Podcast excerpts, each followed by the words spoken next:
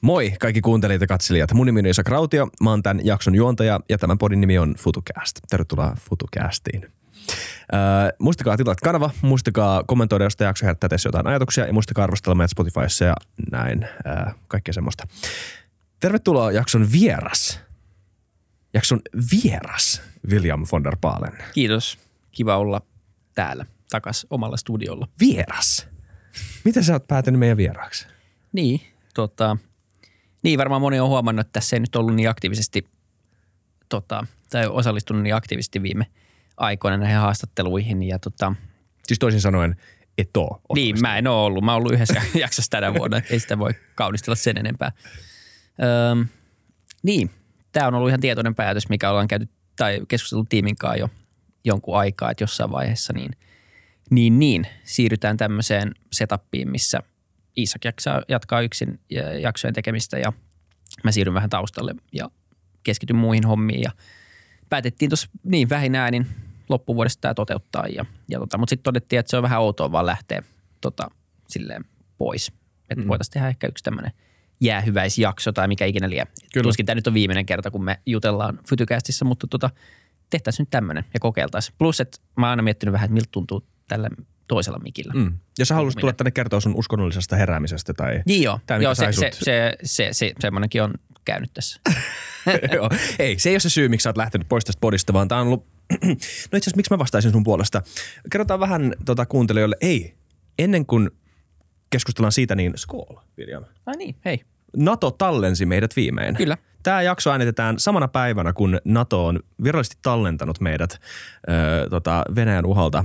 Ö, Kyllä. eli tota, tiedättekö te muuten, mistä toi Ei, tallentamismeme on? mä ihmettelen sitä koko ajan. Ja- Okei, niin se oli se yksi päivä, kun tota tämmöiset Venäjä-trollit äh, Spotify, eikö Spotifyssa Twitterissä äh, oli, oli sankoin joukoin kirjoittanut kommentteja Twitteriin, että NATO ei voi tallentaa Suomea. Vähän niin kuin samalla tavalla kuin jossain tämmöisessä Pornhub-mainoksessa I'm a single woman, olen yksittäinen nainen Porvoosta, tiedätkö? Ah, okei, Tälleen. joo. Tämmöinen niin suomennusvirhe. Suomennusvirhe, kyllä. Okei. No niin. Mutta Mut hei, NATO tallennukselle. Tallennukselle.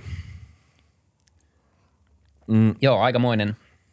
Ei nyt puhuta siitä liikaa, mutta tota, kuitenkin hienoa. On hienoa, kyllä. Ja Hieno päivä. kauan siinä meni. Mutta toisaalta olisi voinut mennä vielä aika paljon kauemmin. Jotenkin tuntui, että eka kaikki meni tosi nopeasti. Sitten näyt, tuli semmoinen hetki, kun näytti, että tästä ei tule mitään. Ja sitten yhtäkkiä se vaan ratkaistiin. Mm. Muutamassa viikossa. Kyllä. Silleen politiikka on mielenkiintoista. Joo, tuosta on paljon sanottavaa. Tuosta olisi mielenkiintoista vähän käydä läpi sitä, että miten, noi, miten Suomi ja Ruotsin tie erkani mm. ja, ja muista on niin hyvä käydä läpi. Yksi keskustelu, mikä meidän Suomen pitää käydä läpi, on se, että miten me suhtaudutaan öö, tämmöiseen niin kuin, kuinka paljon me pidetään, mi- missä on se niin kuin punainen viiva sen suhteen, että kuinka paljon me ollaan valmiita tekemään kompromisseja tämmöisissä neuvotteluissa, jossa vastapuolena on kuitenkin niin kuin maanjohtaja, jota me ei, jonka toimintaa me ei laajo, laajalti niin kuin hyväksytä. Ja meillä ei ole niin kuin mitään tarvetta hyväksyä. Tai meillä ei ole tarvetta, ehkä sitten kolikon toisella puolella meillä ei ole tarvetta pyytää anteeksi joitain meidän länsimaisia käytäntöjä tai lakeja, mitä meillä on täällä Suomessa. Niin nimenomaan. Se on tosi mielenkiintoinen. Tässä kuitenkin tietenkin niin panokset oli aika kovat. Oli. Oli tosi vaarallista jäädä semmoiseen limbotilaan. Ei nyt kuitenkin ehkä tuntuu, että se oli kuitenkin symbolinen asia, vaikka se on tosi tärkeä. Ja jotta se ratifiointi tapahtuu ja päästään Niin. eteenpäin, niin piti saada kaikki allekirjoitukset. Mutta vaikea myös uskoa kuitenkin, että jos Venäjä olisi hyökännyt Suomeen eilen, niin. että NATO ei olisi niin kuin puolustanut meitä. Niin. Mutta ei se tiedä. Parempi olla varma asiasta ja olla Naton täysmittainen jäsen toivon mukaan pian. Kyllä, olisi tyhmää niin kuin unohtaa, kuinka painava perustelu se on, että tämä on kuitenkin aika iso prioriteetti päästä sinne. On helppoa sitten häpeillä jälkikäteen vähän tämmöisiä myöntymisiä, kun ollaan Natossa jo. Ja Mä en nyt usko, varmaan- kukaan miettii sitä enää viiden vuoden päästä tai muistaa, että tässä oli tämmöinen pieni loppu, niin kuin loppuvaiheen kiristystaistelu ja jouduttu ehkä jostain arvoista vähän tinkiin. Niin no ehkä ei. Niin se, se voi hyvin olla. Mutta se, mistä mä oon huolissani on se, että me, me, tai meidän ei ainakaan pidä niinku Suomena antaa sen, sen tai ei vaan painaa villasella ja olla sille, että joo joo, kyllä me niinku voidaan mielenosoitusta, mielenosoittajan oikeutta niinku rajoittaa sillä verukkeella, että no tämän kerran nyt kun vähän että se on hankala tilanne. Se on, mä, mä, en tykkää siitä, mutta ei mennä siihen nyt. Mä puhutaan muista tuossa toisessa jaksossa siitä sitten. Musta on tärkeä aihe. Anyway, um, uh, niin, miksi sä et ole enää podissa mukana? Niin, tota, Mitä on tapahtunut? niin, mä kyllästyin suun. Tota, ei, se on, se on äh, ollut pitkän aikaa kyllä suunnitelma jo, että tota, että nyt pääty, päästy, näin, kun päästiin tiettyyn pisteeseen, niin, niin, tota, niin kuin A, se, että Fytykäs kasvoi sen verran isoksi, että niin kuin paradoksaalisesti ei ole ikinä hirveästi ollut niin, niin kiinnostunut itse olemaan kuitenkaan tuolla puolella mikkiä, tai on ollut niin kuin tietystä syistä kiinnostunut olemaan siellä.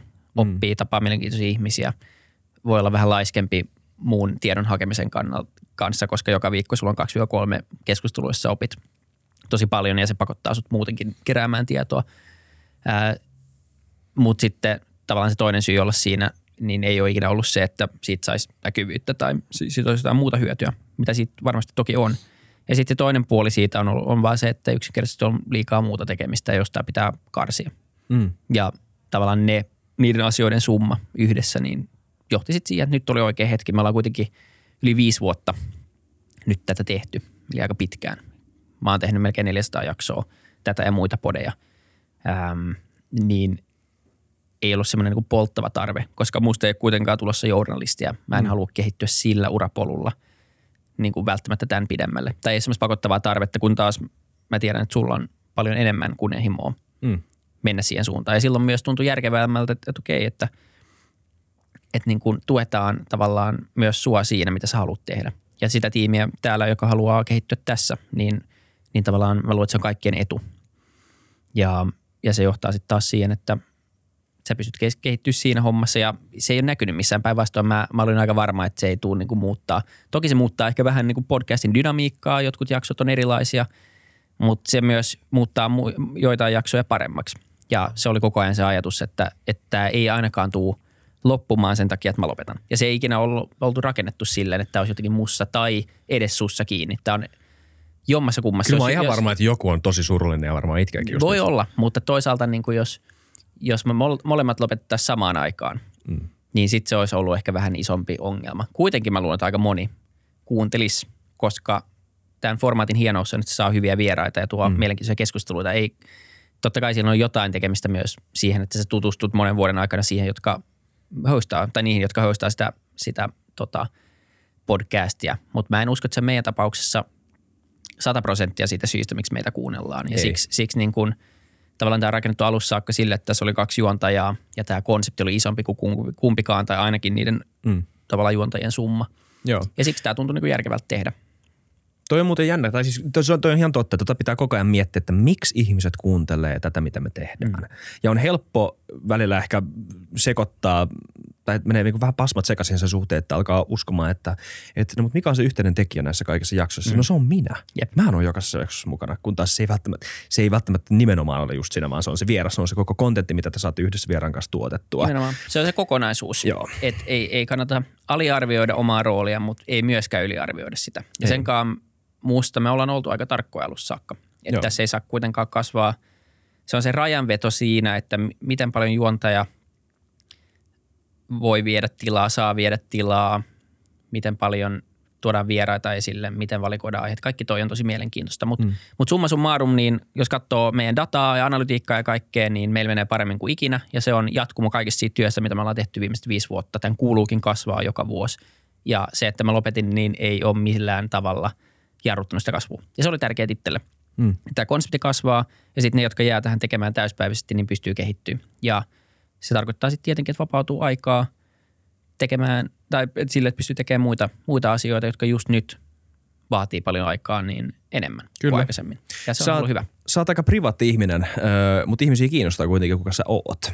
Oot ollut kuitenkin mukana. Vaikka sanoit äsken, että ihmisiä ei välttämättä kiinnosta juontajat, niin kyllä mm. varmaan että kyllä Mä, mä en välillä mieti, että minkälaisia parasosiaalisia suhteita mulla on luotu ympäri Suomea erilaisten ihmisten kanssa ja tälleen. No, ihan jännä miettiä. Ja varmasti ihmisiä kiinnostaa. On tullut kysymyksiäkin siitä, että hei, mitä te teette muuten ja mm. e, mitä haaveita teillä on ja mitä, mistä te tykkäätte ja mitä teette FutuCastin ulkopuolella ja näin. Ja sulla on aina ollut siis e, tota, ihan selkeät sävelet sen suhteen, mitä sä teet FutuCastin ulkopuolella. Ja olisi kiva vähän hyppää tässä jaksossa siihen. Tämä jakso on nyt omistettu sille, että me tutustutaan suhun, Vili. Niinpä, joo. Katsotaan, mitä tästä tulee. Kyllä. No, Tämä on silleen myös jännä, ennen kuin mennään mihinkään kysymykseen, niin mehän, tämä nyt vähän silleen full circle, että FutuCast alkoi meidän yhteisestä podijaksosta, jossa me istuttiin vähän samalla tavalla. Se on totta, joo. Se oli Hankkerin kellarissa. Sekin on mainittu kyllä monessa jaksossa, mutta, mutta kuitenkin se oli mielenkiintoista.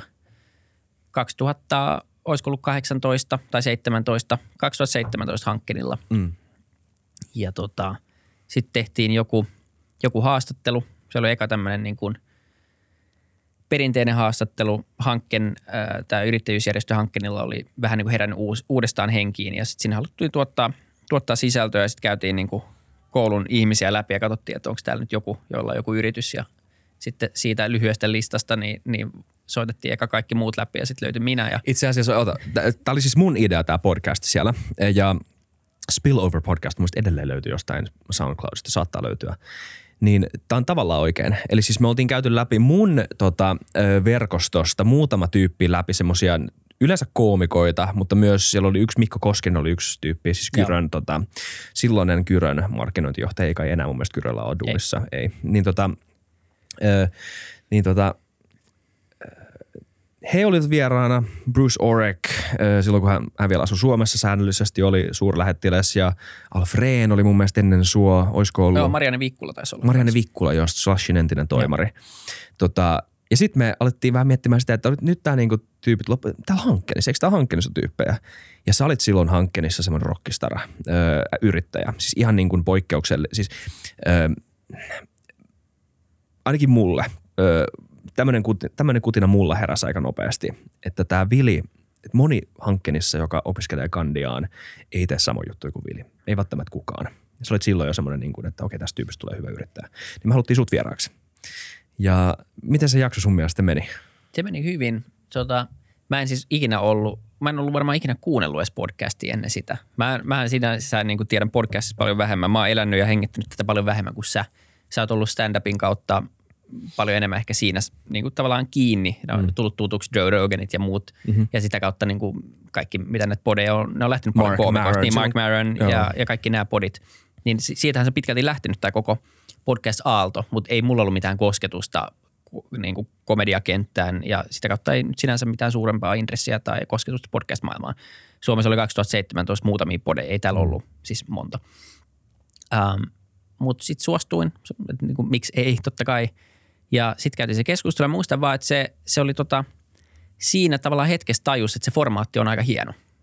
Että miksi tämmöisiä ei ole enemmän, tämmöisiä podcasteja. Ja sä vedit silloin jo mun mielestä tosi hyvin sen, sen haastattelun. Ja silloin vakuutuin siitä, että okei, että tämä formaatti on hyvä ja tässä on tyyppi, joka pystyy tekemään jotain. Mutta miksi se kutsuu – Sulla oli ollut ihan hyviä vieraita, mutta sitten nähti sillä, että tästä tulee nyt tämmöinen niin kuin alaspäin kääntyvä spiraali, joka alkaa musta. Että ehkä niin kuin pitäisi nostaa vähän kunnianhimoa, jos Suomessa ei ole ainuttakaan podcastia periaatteessa olemassa, niin sä voit saada kenet tahansa. Mm.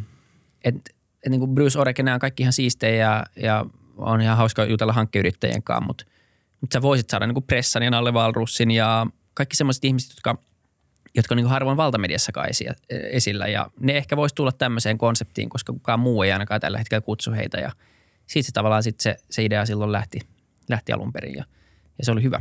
Kyllä.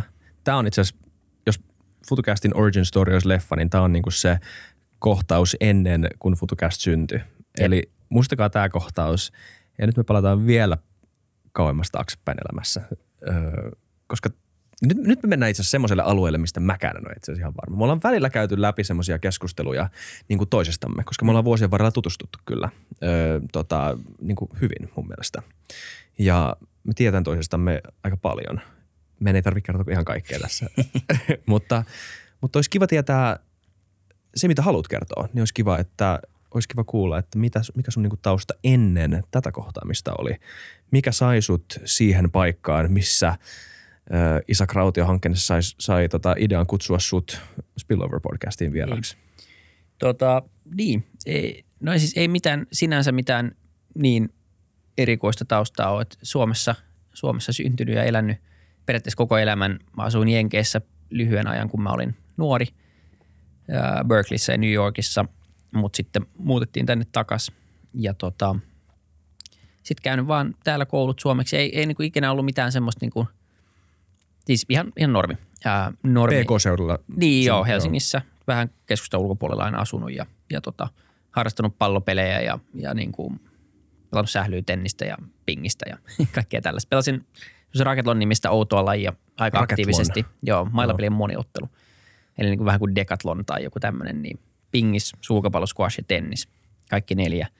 Jos me pelattaisiin matsi, niin me pelattaisiin sekä pingistä, 21 pistettä, sitten suukapallo heti perään 21 pistettä, squashia 21, jene, jene.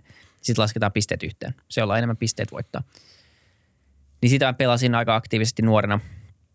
kävin, se on pieni laji, mutta mut kuitenkin niin, niin, niin kuin kävin Junnu MM-kisoissa ja, ja Oho. tota, silleen kuitenkin yritin, tai siis silleen, Siis että hetkinen, kun sanot kävit, niin siis pelasit, osallistuit. Joo, joo. joo. Mä olin junnuissa parhaimmillaan vi- viides silloin ja, ja niin kuin, silleen ihan silloin kun pelasin tosissaan, treenasi ihan kunnolla. Hmm. Et se oli semmoista, vaikka se on pieni laji, se- sitä ei voi verrata niin kuin tennikseen tai näihin yksittäisiin lajeihin niin kuin suuruudeltaan, niin se on kansainvälisesti kuitenkin semmoinen, että siinä järjestetään paljon kisoja ja siinä on tuuri ja, ja niin kuin sitä pelaa, pelaa Mun, moni. mun reaktio oli siis aito, mä en tiennyt tota. Joo, Sä et ole kertonut tätä ennen. okei. Okay. Wow. Mutta sit, sitä mä harrastin niin kuin koulunkäynnin ohessa silloin ja kun on neljä lajia, mitä pitää treenaa, niin toki silloin tulee myös pelattua aika paljon. Että et, tota, sun pitää treenata niitä kaikkia osalajeja, eikä vaan, sä et voi treenata niin kuin raketlonia, niin kuin yksittäistä, se ei ole yksittäinen laji. Mutta sitten jossain vaiheessa, tota, musta piti olla juristi, se oli aina se, se niin kuin, tai se oli pitkään se, se tota, semmoinen, kaikilla on varmaan niin kuin jonkin sortin semmoinen ajatus, mikä on ollut nuoressa saakka, joka se syötetään tai ei sitä syötetä, mutta se tulee. Yleensä sä, sä, sä niin kuin, ihmiset nuorena niin, niin pystyy niin kuin tavallaan havainnollistaa tai havaitsemaan sellaisia asioita, mitä on lähellä. Ei- Sulla mm. on niin kuin rajallisesti mahdollisuuksia keksiä hirveästi omia ideoita niin kuin kymmenenvuotiaana, vaan mm. jos sun joku perheenjäsen tekee jotain tai lähi, lähipiirissä on paljon jotain ja ne on hyviä tyyppejä ja sun mielestä mukavia, niin sitten säkin, säkin haluat olla vaikka juristi tai lääkäri tai urheilija tai mitä ikinä se onkaan. Mulle se nyt tuli juristi. Mutta sitten jossain vaiheessa ehkä tuossa niinku 15-vuotiaana, ää, kun alkoi miettiä vähän niin kuin ensimmäistä kertaa silleen kunnolla, että okei, että mitä itse haluaisi mitä haluaisi tehdä. Ja alkoi tulee ehkä enemmän syötettä myös niin kuin ulkopuolelta, mitä alkaa tulee tietenkin, kun se on lukio alkaa ja sä alat tutustua ihmisiin ja ymmärrät, että on niin kuin muita, mm. muita mahdollisuuksia tehdä, niin sitten jossain vaiheessa niin ää, tajusin, että on myös tosi paljon yrittäjiä lähipiirissä, mutta mä en ymmärtänyt yhtään, että mitä, mitä yrittäjä edes tekee. Tuntuu niin kuin hähmiseltä, oudolta, mm. tuommoiselta häilyvältä käsitteeltä. Se Mitä vaan jotain. sanasta, että se on yrittäjä suomeksi? Se on huono sana. Joo, eikö vaan? Se pitäisi olla tekijä tai rakentaja tai jotain. Suomen Ruotsiksi- tukija, Suomen rakentaja. Mikä se on ruotsiksi? Företagare, mm. ensiottaja niin, tai uh, entrepreneur, eikö se ole, se on varmaan ranskaa tai jotain? Niin. En tiedä, mitä se tarkoittaa, mutta mutta joo, se on vähän, se on jotenkin vähän negatiivi, negatiivinen konnotaatio sanassa, että sä, niin kuin, sä oot vaan tyyppi, joka yrittää mm. tehdä jotain. mut sitten taas toisaalta jenkeiksi you practice medicine. I don't want you to, please don't practice on me. Ei. Please do medicine on Eikä nyt usko, että se mitenkään vaikuttaa siihen, että haluatko ihmiset Suomessa olla yrittäjiä tai ei. Se sana, ei se, se, ei niinku, se ei ole brändäysongelma. Se me ollaan ratkaistu aikoja sitten onneksi mu- muilla tavoin. Mutta tota, äm, alkoi tajua, että on yrittäjiä aika paljon lähipiirissä ja ne oli myös tosi mukavia ja moni niistä oli tosi fiksuja. Ja sitten kun alkoi kyselee vähän heiltä, että no, että mitä sä teet? Ja sitten niin tajusin, että okei, että nämä tyypit, niin ne rakentaa jotain yleensä nollasta. Niillä on tiimi. Yleensä ne, ne on palkannut sen tiimin tai ne on perustanut jotain sen tiimin kanssa yhdessä. Ja niillä on ne, se firma, missä muut on töissä, niin se on niiden luoma. Se on niin nollasta synnytetty. Mutta okei, että toihan on niin kuin sinänsä ihan jännä. Että, että sen sijaan, että voisi mennä jonnekin jonkun luo ja sitten sä rakennat jollekin muulle, niin sä voisit rakentaa jotain, missä sulla on ehkä enemmän sanomista Hmm. ja enemmän vaikutusvaltaa. Tai sä pystyt vaikuttaa siihen, mitä sä teet. Ei se nyt ollut sen syvällisempi analyysi muuta kuin, että se tuntui silloin, että toi on ihan hyvä. Ja sitten sattumien kautta niin, niin tota, alkoi tunnistaa vaan enemmän ja enemmän semmoisia ihmisiä ja alkoi juttelemaan heidän kanssaan ja se alkoi tuntua semmoiselta, että, että ehkä tätä korttia kannattaisi katsoa. Mutta sitten se koko juttu on ollut toistaiseksi vaan tämmöinen niin kuin, yksi asia on johtanut toiseen, niin kuin sattumien sarja. Ää, lukiossa järjestettiin mun vikana vuonna semmoinen esseekisa. Mm. Ja mä olin päättänyt ennen sitä, koska mä menin Hankkinin intropäiville kuuntelemaan. Mun piti vielä silloin mennä oikeikseen. Mä menin Hankkinin intropäiville. Sitten siellä yksi tyyppi siellä lavalla veti todella hyvän esiintymisen. Se oli opiskelija. Sä että okei, että vitsi miten hyvä puheenvuoro. Että täällä, jos täällä on tämmöisiä tyyppejä, täällä opitaan tämmöisiä juttuja, sano monta hyvää syytä, miksi sinne kannattaisi hakea. Mä sanoin, ehkä tonne voisi hakea. Ainakin sitä voisi miettiä. Hankkeen. Joo, ja sitten samaan aikaan kouluun tuli esseekilpailu, jossa pystyt kirjoittaa jostain yritysideasta, mikä sulla on, ja voittaa hankkeen valmennuskurssit ja kaikki pääsykoekirjat. Tämä tapahtui niin kuin muutaman kuukauden sisään. Sitten ajattelin, että sit mä unohdin sen kisan, ja sitten se, sen deadline oli uuden vuoden aattona. Ja mä tajusin se kello 18.00, että ai niin, että toi kisa. Pitäisi varmaan Aattona kirjoittaa joku sen. Joo, juhannusaattona. tajusin, että tämä kisa oli olemassa. Hetkinen, nyt pitää selventää. Ei juhannusaatto, siis Uuden uuden, vuoden vuoden, aattona. niin, joo. Huomaa, että Joo. tämä ei mun äidin- äidinkieli. Ja tota, sitten mä muistin, että ai niin joo, että kai nyt tähän pitäisi kuitenkin osallistua. niin mä kirjoitin nopeasti semmoisen, mä olin jo miettinyt, että mulla, mm. mulla on niin kuin idea valmiina. Mä ajattelin, että tämä on, tää on niin kuin ihan jes. Sitten mä, ajattelin, että mä laitan nyt tämän paperille. Kirjoitin sen nopea siinä ennen kuin uuden vuoden riennot ää, alkoi ja heitin sen sisälle. Ja sitten mä satuin voittaa sen, sen tota esseekilpailun sillä mun idealla. Se oli tämmöinen, voidaan paljastaa, jos joku haluaa Joo. varastaa, että ehkä vielä tehdään. Tämä on vieläkin ihan hyvä idea. Ää, en, ensi, niin kuin ensimmäiseksi yritykseksi kenelle tahansa. Ää, se on tämmöinen Jenkki, löydettiin Jenkissä semmoinen firma, jonka nimi on Sneaker Balls. Ne oli tämmöisiä tennispallon näköisiä tai amerikkalaisen jalkapallon näköisiä, koripallon näköisiä, tämmöisiä pieniä hajupalloja, hyvältä tuoksuvia palloja, jotka sä avaat tälleen, niin sieltä alkaa tulee niin kuin hyvää hajua, hyvää tuoksua niistä. Ja ne laitetaan kenkien sisään, jotta kengät ei haise hielle. Ja kun mä olin treenannut, niin kuin mä sanoin, niin pelasin sitä lajia, mun ken- kengät hais aina ja monen muunkin kengät haisi ja pukkarit aina haisi ja mutta mä ajattelin, että tämä olisi hyvä keksintö ainakin omiin, omiin kenkiin. Että ehkä joku muukin haluaa tämmöisiä mm. ostaa. Et mä en ole ainoa varmaan, jolla, jonka treenikengät haisee Suomessa. Sitten se idea oli vaan, että mä alan maahan tuomaan niitä. Ja sitten mä kerroin siinä esseessä, että se olisi Sun K-kauppojen jokaisella yritysidea oli kassalla. tavallaan maahantuonti. Niin, maahan tuonti. Se oli niinku, Niin. mutta se, se niinku, miksi se voitti oli se, että sillä on niinku pitkälle mietitty se jakelusuunnitelma, että miten sitä niinku, ja muistakaa, että täällä oli lukiolla Abien niinku ideoita, mut ei näin mitään niinku, niinku mul- ihan- mullistavia ole. tavallaan niin kuin aika brilliant, hyvä esimerkki siitä, että mitä yrittäjyys myös voi olla. Mm. Koska jos niin kuin mä saisin tuommoisen tehtävän eteeni, niin mulla tulisi heti se, että ei vitsi, nyt mun pitää keksiä joku niin kuin uusi tuote. Mm. Ja semmoinen, pitää, niin kuin, pitää keksiä pyörä uudelleen, Jep. muuten mä en tule voittaa tätä kisaa. Kun taas sun idea oli se, että hei, tämmöinen on jo olemassa, mutta näitä ei ole täällä. Niin. Nyt pitää vaan rakentaa se systeemi, miten mä saan nää tänne. Yrittäjyys on tosi harvoin jonkun uuden asian keksimistä. Ei me keksitty Futucastiakaan.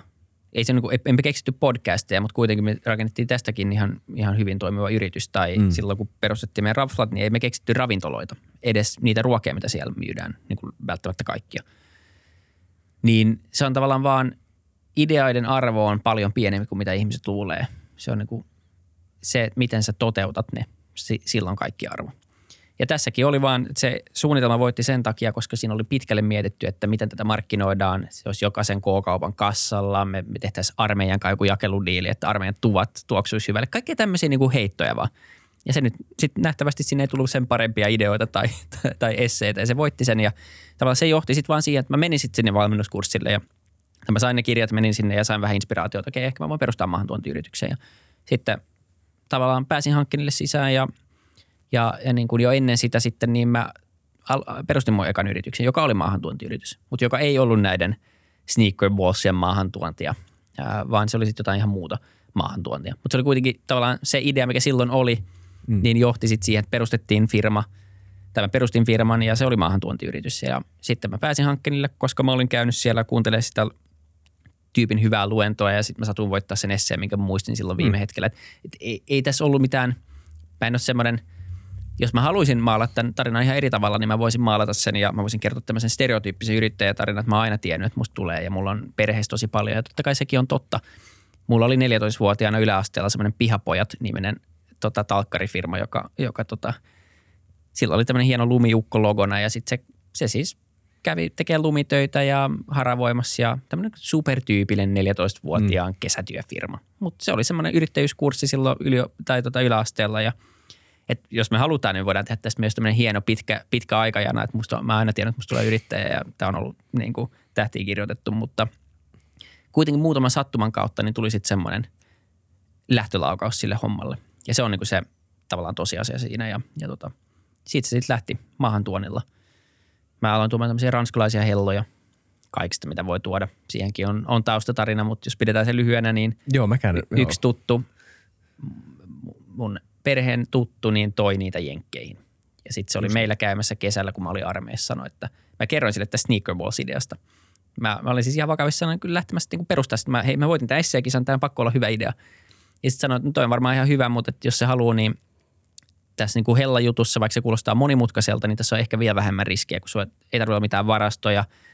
Sä saat vaan tilauksen sisään ja sitten sä tilaat, sen, sä tilaat sen sieltä ja sitten asiakkaat maksaa sulle puolet etukäteen ja sillä sä maksat tehtaalle ja sitten loput, mitä tulee sulle sisään, niin sä käytät siihen, että sä maksat kuljetuksen verot ja sitten jää vähän voittoa. Sitten okei, toi kuulostaa sillä aika yksinkertaiselta ja sitten se sanoi, että se voi laittaa mailin tehtaalle, että mä tuun käymään ja sitten mä pyysin armeijalta vapaa, vapaata ja meni siilitukalla Ranskaan tuntemattoman tehtaan omistajan luo, joka tuli hakemaan, mutta me oltiin viisi tuntia autossa, kun ajettiin. Ja... Saako intistä vapaata, jos huslaa tolle ja on yrittäjä? Mä, mä sanoin, että mun pitää nyt mennä Ranskaan neuvottelemaan tämmöinen sopimus. Ja sitten se koko loppu intiajan, niin komppanian kapteeni vinoili mulle siitä, että kesken niin kuin loppusodankin se tuli vaan, että no niin Paalen, että miten Wonder Export sille kuuluu.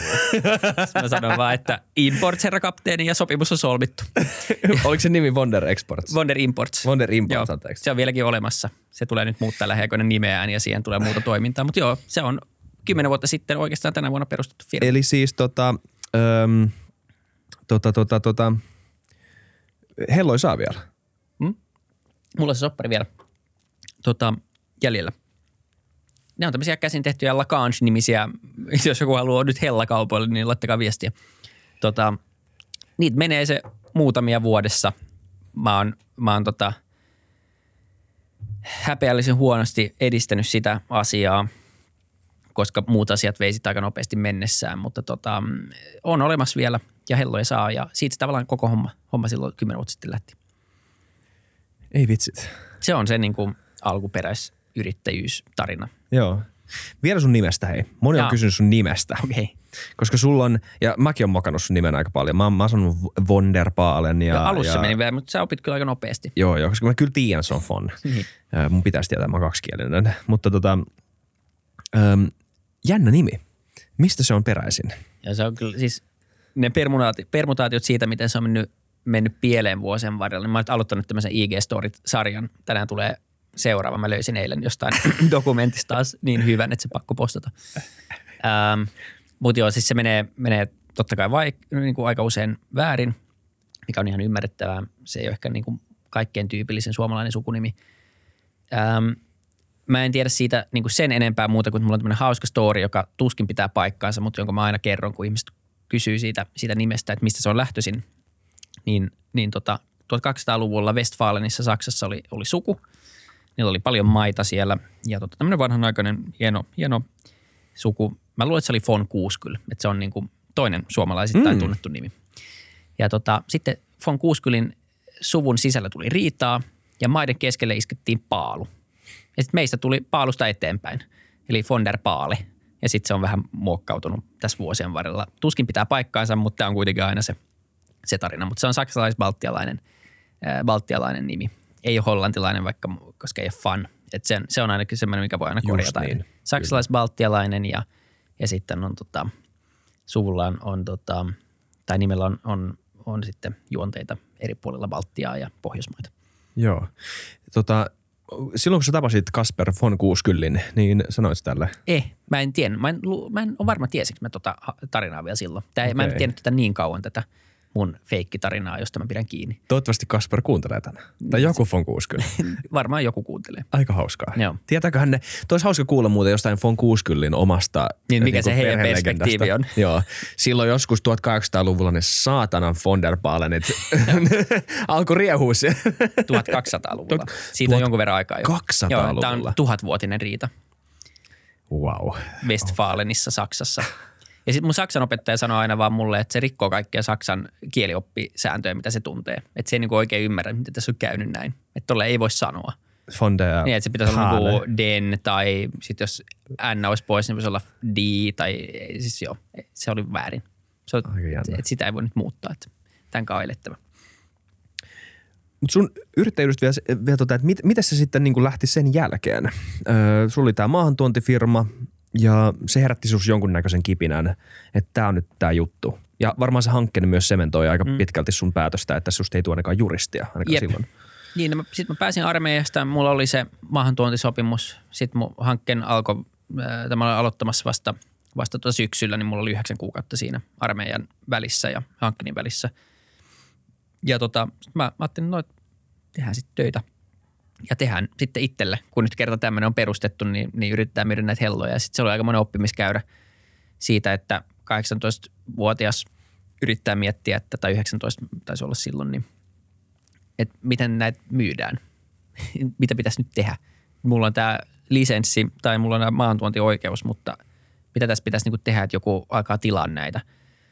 Niin sitten se oli semmoista niinku pään raapimista ja opettelua. Kokeilin kaikenlaista, menin messuille ja yritin tehdä jotain lehtimainoksia ja, ja tota, menin johonkin showroomiin ja siirsin niitä mun kavereiden kanssa jotain demokappaleita ja, ja tota, kaikenlaista semmoista niin opettelua. Mutta sitten aika pian sattuman kaupan, äh, kaupalla niin tota, mun naapuri, joka oli, oli tosi menestynyt yrittäjä ja on menestynyt yrittäjä, niin mä olin opettanut ensin sen, mä olen antanut sen pojalle rumputunteja. Mä soitin rumpuja, kun mä olin pieni. Ja tota, sitten aloin pitää sille tennistunteja. Se oli niin mun ainoa työ, mitä mä oon tehnyt verokortilla kenellekään muulla, muulle on ollut tennisopettaja siitä, kun mä olin 14 siihen, mä olin 19. Ja siinä tapas aina aika mielenkiintoisia tyyppejä. Moni mielenkiintoinen tyyppi halusi oppia pelata tennistä paremmin ja sitten tuli mun tunneille, yksityistunneille ja sitten siinä aina pääsi juttelemaan niiden tyyppien kanssa. Sitten mä tutustun paremmin tähän yrittäjään ja – sitten mä kerroin vaan jossain, ohi mennä jossain keskustelussa, että kysyt, mitä muuta mä teen. Mulla on tämmöinen maantuontiyritys, mä tuon tämmöisiä helloja. Kaikki mielestä on totta kai tosi hauskaa, että joku 19-vuotias tuo tämmöisiä käsin tehtyjä helloja maahan. Se on vähän outo, outo tarina. Sitten se vaan, siis mä sanoin jotain vaan, että mulla on vähän ongelmia, että nämä on kalliita nämä hellat, että ihmiset ei voi ostaa niitä käteisellä. Että pitäisi saada niin jonkin sortin rahoitusjuttu tähän. Niin kuin ihmiset ostaa osamaksulla kaikkea muutakin, puhelimia ja kämppiä ja kaikkea, että miksei myös helloja. Mutta pankki ei anna tämän ikäiselle tyypille mitään tämmöisiä osamaksudiilejä. Siis sanoin, että joo, ei mitään, että se soittaa pankkiin, että tota, mennään, mennään käymään yhdessä. Että lähetä sun joku businessplani tai jotain. Sitten ei ollut mitään businessplania. Mä kirjoitin semmoisen ja tota, lähetin sen sille ja, ja sitten se, tota, se soitti, että joo, että mä buukkasin nyt tämän pankkitapaamisen, että tota, mennään tuossa ensi viikolla. Ja... Kun sä sanoit, että kirjoitit business planin, mit, mitä sä kirjoitit? Mä kirjoitin vaan jonkun liiketoimintasuunnitelman. Mä googlasin, että how to write a business plan niin, niin. ja sitten mä kirjoitin jokaisen kohdan. Ja, ei ollut chat GPTtä, mulla oli muuten kymmenen vuotta sitten, joka olisi voinut kirjoittaa sen. Mutta niin mä haluaisin vaan alleviivata tätä, koska mä niin tavallaan ehkä tiesin tämän, mutta vaan se, että, niin kuin, että ei tarvinnut loppujen lopuksi tietää ihan kaikkea, vaan että kunhan sulla oli jotain, mitä näyttää. Niin, no, se oli joka... jotain, niin kuin on vähän tämmöisiä hassuja elimiä, että niin, niillä on omat protokollat, mitkä pitää niin kuin täyttää noin mm. kohdat, että joku on kysynyt sulta ja lukenut nämä, mutta ihan oikeasti niin ei se liiketoimintasuunnitelma kerro, että meneekö se firma kokkaan vai ei. Mm. ei mutta se on yksi checklist-kohta siinä, niin, mutta mut se pointti oli se, että mä kirjoitin sen, mä googlasin ja mä kirjoitin sen ja sitten sit se sanoi tämä yrittäjä vaan, että tämä oli yllättävän hyvä tämä liiketoimintasuunnitelma. Ja että se oli niin kuin, mä oon aina osannut kirjoittaa ihan hyvin et ollut niin lukenut paljon ja kielellisesti, etenkin ruotsiksi tai englanniksi kun kirjoittaa, niin, niin ihan ok. Ja tota, sillä tavalla aina pystynyt niin kuin, se, se suunnitelma kuulosti paremmalta kuin mitä se yritys ehkä oli tai mitä mun taidot oli. Se oli niin kuin ehkä se, se taito siinä. Ja sitten se luki sen vaan sanoi, että tämä on aika hyvä, että, että tota mun, mun, tota, mun poika ja sitten sen serkut, niin, niin ne on just perustanut tämmöisen – yrityksen. Totta kai sielläkin yrittäjyys oli veressä ja sitten oli, isä oli laittanut heitä tekemään jotain kesätyönä. Ne oli, ne oli perustanut tämmöisen ää, asiakaskeskuksen, joka teki puhelintutkimuksia. Mm. Ja tota, sano vaan mulle, että tähän tarvittaisiin nyt joku vähän vanhempi tyyppi, jolla on jotain niin kuin ns-täysjärkisyyttä, että niin kuin joku vähän jeesaamaan heitä. Sitten mä sanoin eka ei, että ei mulla aikaa, mä teen nyt tätä mun juttua. Ja sitten pari päivää myöhemmin mä tajusin, että ehkä – olisi kuitenkin ihan fiksua mennä siihen, että tämä tyyppi on rakentanut neljä, kaksi tai kolme pörssilistattua firmaa ja rakentaa taas jotain superisoa, että se varmaan tietää, mitä tekee. Et ehkä tämä olisi niinku semmoinen paikka, että tänne kannattaisi mennä ja oppia jotain. Soitin, että he pääseekö vielä messiin. Pääs, ei ollut mitenkään niin, ne niin uniikki mahdollisuus. ei ollut headhuntattu vielä jotain uutta toimaria siitä. Mutta silloin se tuntui isolta. Tavallaan, tyhmältä sanoo ei ja sitten niinku soitti uudestaan, että pääseekö vielä. Ja ja pääsi. Ja sitten me tavattiin heidän kanssa ja, ja mä tunsin tämän hänen pojan, kun mä olin antanut rumputunteja. Ja ne oli siis kolme vuotta mua nuorempia ja kaksi vuotta nuorempia, vähän eri-ikäisiä, mutta kaikki. Mutta me oltiin siis supernuoria. Mä olin 19 ja mä olin 16, 17, 18. Ja tota, sitten istuttiin alas ja sovittiin, että okei, perustetaan firma ja sitten saatiin ikään kuin vähän semmoinen bisnesidea sieltä näiden poikien isiltä, että hei, et alette nyt tekemään tämmöisiä asiakastutkimuksia, että tämä on niin hyvä. Mutta se oli ainoa, mitä saatiin. Me saatiin vain tämä idea – mm. mikä oli tietenkin arvokas taas. Mutta sitten tavallaan jäi meille, että okei, että taas piti kirjoittaa liiketoimintasuunnitelma. Mä olin just oppinut, että semmoinen pitää kirjoittaa, niin mä tein hienon. Mä ajattelin, että no niin, nyt tämä firma on valmis, mulla on liiketoimintasuunnitelma, että mitä sitten tehdään. Ja tota, perustettiin, ja se, se oli tämä Indagaattus, jonka, jonka, johon palataan varmaan myöhemmin, mutta perustettiin Indagaattus jo.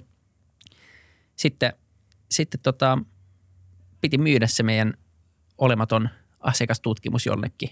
Piti saada eka asiakas ja sitten tota, elämäni ensimmäinen kylmä puhelu, niin, niin tota, sattui onnistuu. Mä sain ihan väärän kuvan yrittäjyydestä ja myynnistä siitä, että miten mukavasti helppoa tämä on. Et se kun vaan soittaa jollekin, ja nämä tyypithän ostaa sulta. Mä soitin lähi, lähi K-supermarketin kauppialle kysyä, että meillä on tämmöinen nuorten yrittäjien perustama tutkimusfirma, että me tullaan tekemään nyt sulle tutkimus, joka räjäyttää sun sukat irti, että tuotetaan sulle niin paljon dataa, että tämä sun kauppa bla, bla, bla. Mm. Kuinka paljon te haluatte? Ja viisi tonnia saatiin. Miettikää, meillä ei ole mitään. Ja sit nuori, se oli, se nyt, se oli semmoinen, se on tosi hyvä tyyppi. Ää, menkää K-Supermarket Herttaa. Markus Ranne on siellä kauppiaana. Tosi, tosi mukava ja se teki paljon tämmöistä se niin kuin, ei se sille kaupalle ollut iso raha, mutta kuitenkin sille, että jakso laittaa aikaa meihin Joo. ja, ja näin, niin se, sitä arvostaa vieläkin. Ja, ja tota, sitten piti keksiä se, mikä se meidän tutkimus on, kun nyt se on kerran myyty. Niin todettiin, no tehdään nyt tämmöinen, että mitä jos niinku silloin, kun hauska sä, yksityiskohta, anteeksi mä keskeytän sulta, mutta aika, no niin. Joo, että mitäs, mitäs sitten, me nyt mitäs niinku myydään niille? Mutta sitten se idea oli silleen, että, että, että, että, että mikä on paras tapa tai paikka kysyä ihmiseltä. Koska niin kuin asiakastutkimukset on lähtökohtaisesti semmoisia, että tulee joku tekstari kahden päivän päästä ja sä et edes muista, missä kaupassa käy, oot käynyt. Mm. Ja me, me huomattiin se, että moni, mo- se, se data, mitä nämä kaupat kerää, niin on tosi huonoa. Koska ihmisiä kiinnostaa lähtökohtaisesti tosi vähän, missä ruokakaupassa he käy. Ja monet käy monessa kaupassa ja he ei muista, missä ne kävi millä, minä päivänä. Mm. Sitten kun me katsottiin sitä dataa läpi, niin se oli paljon semmoista dataa, sellaisia vastauksia, jotka ei liittynyt niihin kauppoihin ollenkaan. Mietin, että okei, se on ongelma yksi. Eli se ratkaistaan Mit, sillä. mikä esimerkki voisi olla Se on, esimerkiksi? se on vaan jotain, valitettiin jostain tuotteesta tai jostain niin kuin osasta kaupasta, mitä ei ollut olemassa siinä kaupassa. Se oli niin kuin ihan selvästi nähtävissä, että tämä ei liity tämä palaute tähän kauppaan, Aa. vaan se asiakas Wow. sekoittaa nämä kaupat keskenään. Eli se on niin kuin huonoa dataa. Sitten mietittiin, että okei, tämä ratkaistaan sillä, että kysytään heti. Ja mitä jos me kysyttäisiin face to face? Ja sitten me kysyttiin kun ihmiset pakkas ostoksiin, ne ei voinut karata minnekään. Niin mentiin siinä, kun jengi pakkasi, että hei, saaks kysyä kaksi kysymystä? Sitten kaikki oli silleen, no, en mä voi minnekään mennä, niin kysykää pois. Sitten kysyttiin vain nollasta kymppiä, että miten meni, ja jos se kymppi, mitä voidaan parantaa. Ja avoin palaute. Sitten 700 vastausta kahdessa päivässä, PowerPointti, tulokset. Ja se oli oikeasti yllättävän hyvä. Kesko käyttää vielä, vieläkin, siis me tehtiin noita ehkä kymmenelle kaupalle tai jotain. Kesko käyttää vieläkin paljon niitä juttuja, mitä löydettiin. Esimerkiksi siitä, kun sä tuut kauppaan sisään, niin se, että äm, tuolla vihannesosastolla on rauhoittavaa musiikkia. Tai se, että pikakassoja tuli enemmän, no se ei nyt pohjautunut vaan tähän. Mutta siis se vahvisti tämmöisiä tiettyjä juttuja. Ähm, Mieti, jos se olisi tullut sun datasta, että nämä automaattikassa. Joo, ne automaattikassat on tulevaisuus. että se niin kuin, me löydettiin toi. Mutta, mutta moni, Mutta se moni data tuki sitä. Se, että se, ja se, se tuki. Niin. niitä, niitä päätöksiä. Kyllä. Ja se oli niin kuin aika siistiä. Ja me tajuttiin sillä, että okei, että, että tutkimisella on jotain, tässä on niin aika paljon järkeä. Että tämä oikeasti tuottaa jotain lisäarvoa tälle kaupalle. Se voi tehdä enemmän myyntiä, parempaa asiakaskokemusta. Ja, että tässä, tämä ei ole niin kuin ihan huuhaa juttuja.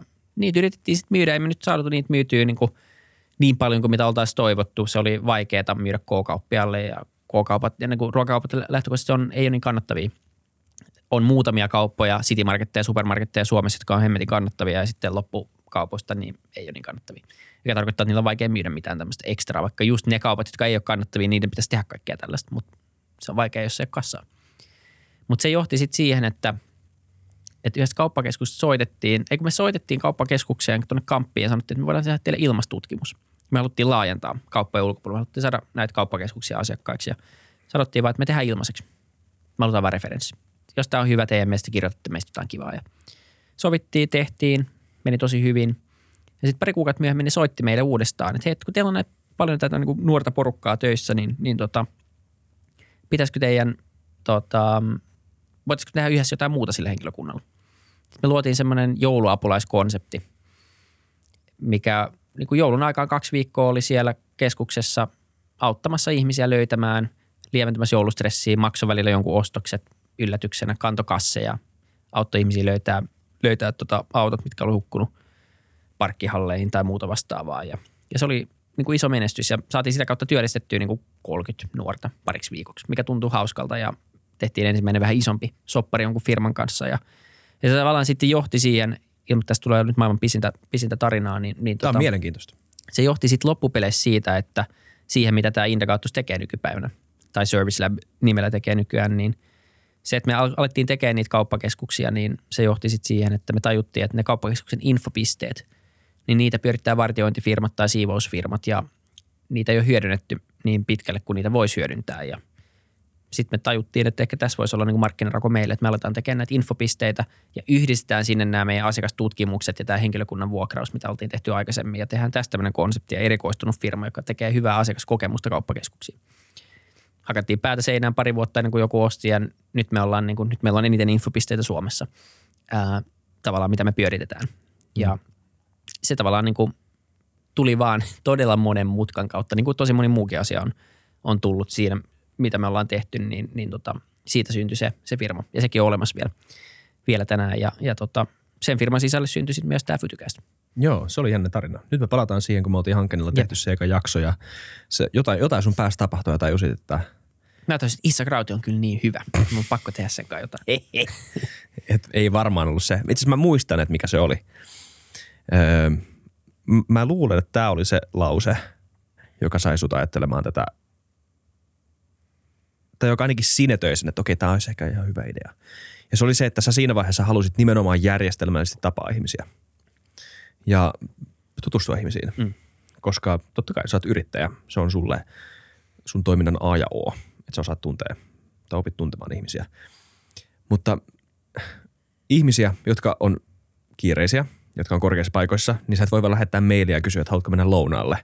Mutta jos sulla on podcasti. Niin, Etenkin silloin, kun kenellään muulla ei ole podcastia. Just niin, niin sulla on mahdollisuus päästä juttelemaan heidän kanssaan. Ja sit sä olit nyt löytänyt ihmisen, jolle tämä niin ihmisten kanssa jutteleminen on jollain tavalla itseisarvo tai ainakin välineellinen arvo sille ammatillisesti, että mua kiinnosti tämä homma. Öö, ja kiinnosti niin rakentaa semmoinen platta, jolla pystyy tekemään tätä. Jep. Niin jospa ihan oikein, jos mä en ihan täysin väärin oleta, niin tämä oli se, mikä sai susta niin syttymään tälle idealle, eikö vaan? Joo, se oli just se idea, että, että ei, ei se mulle ole lähtenyt mistään journalistisista arvoista valitettavasti silloin alun perin tämä idea. Niin. Se lähti ihan vaan sille laskelmoivasti siitä, että tämä on nimenomaan hyvä tapa päästä tutustua ihmisiin. Se, mitä mä sitten tajusin tämän projektin aikana, on, että se on aika paljon muutakin arvoa kuin ihmisten tapaaminen. Ja vuosien saatossa se ihmisten tapaaminen, niin sen rooli ja sen meritys väheni. Mm. Ja kaikki nämä muut arvot tässä kasvu.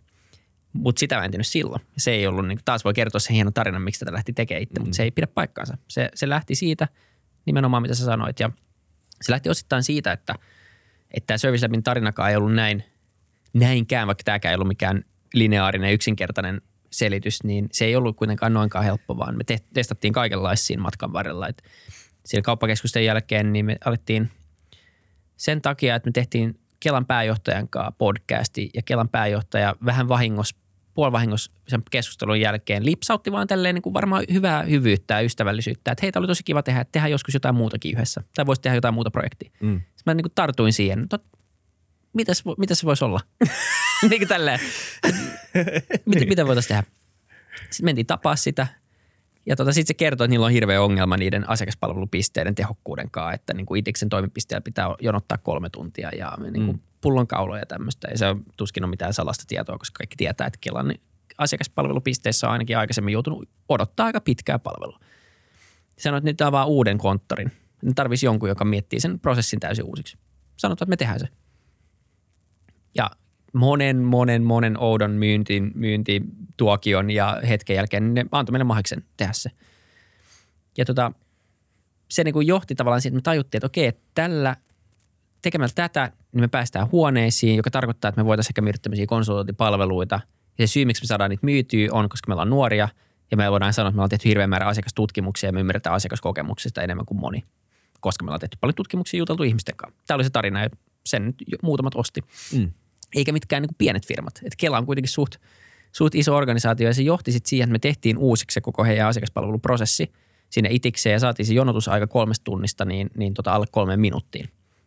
Ja, ja kaikki mittarit paukku niin kuin positiivisesti siitä, siitä, mitä se oli silleen paljon helpompaa, koska se oli uusi tila ja, ja niin kuin sai tehdä ihan nollasta.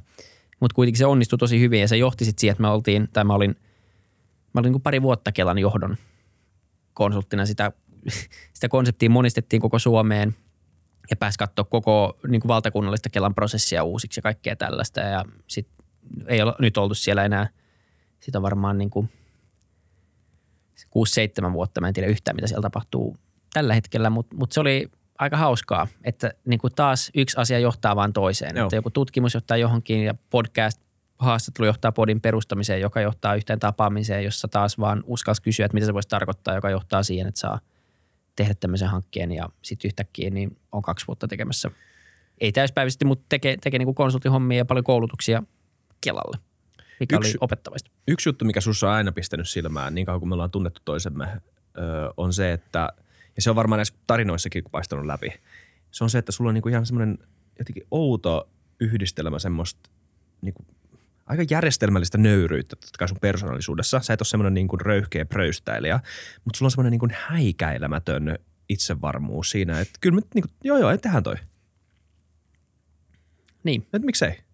Niin miksi tähän- ei? Se on ehkä ollut se, se semmoinen, niin kuin, että niin, miksi? Ainakin voi kokeilla.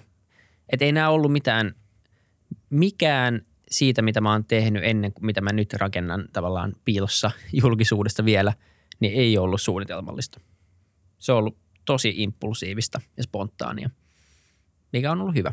Sitten jälkikäteen voi taas kertoa sen tarinan, että se on ollut tarkoitus kokeilla kaikenlaista, jotta voi olla parempi generalisti ja olla parempi yrittäjä, joka sitten tarkoittaa, että sitten kun sä teet jotain, mikä on vähän vaikeampaa ja kompleksimpaa ja kansainvälisempää, niin sulla on koko se kokemustausta, mihin sä voit nojata. Ja sitten oppinut niin paljon, ja sä tunnet niin paljon ihmisiä, sulla on niin paljon erilaisia kokemuksia siitä, mikä toimii ja mikä ei toimi, että sun on paljon paremmat mahdollisuudet onnistua siinä hankkeessa verrattuna siihen, että sä tulisit koulun penkiltä ja perustaisit sen. Mm. Se on taas se jälkikäteis selitys sille kaikille toiminnalle ja totta kai siinäkin on, on, on joku totuus. Mutta mut tota, ehkä semmoinen niinku yksi asia, mikä on ainakin itse oppinut, on se, että kysymällä tapahtuu yllättävän paljon hyviä asioita. Se on tämän koko podinkin eetos oli silloin alussa. Mitäs me laitetaan vaan mailia tälle tyypille ja kysytään, että tuleeko se. Ja suurin osa tuli.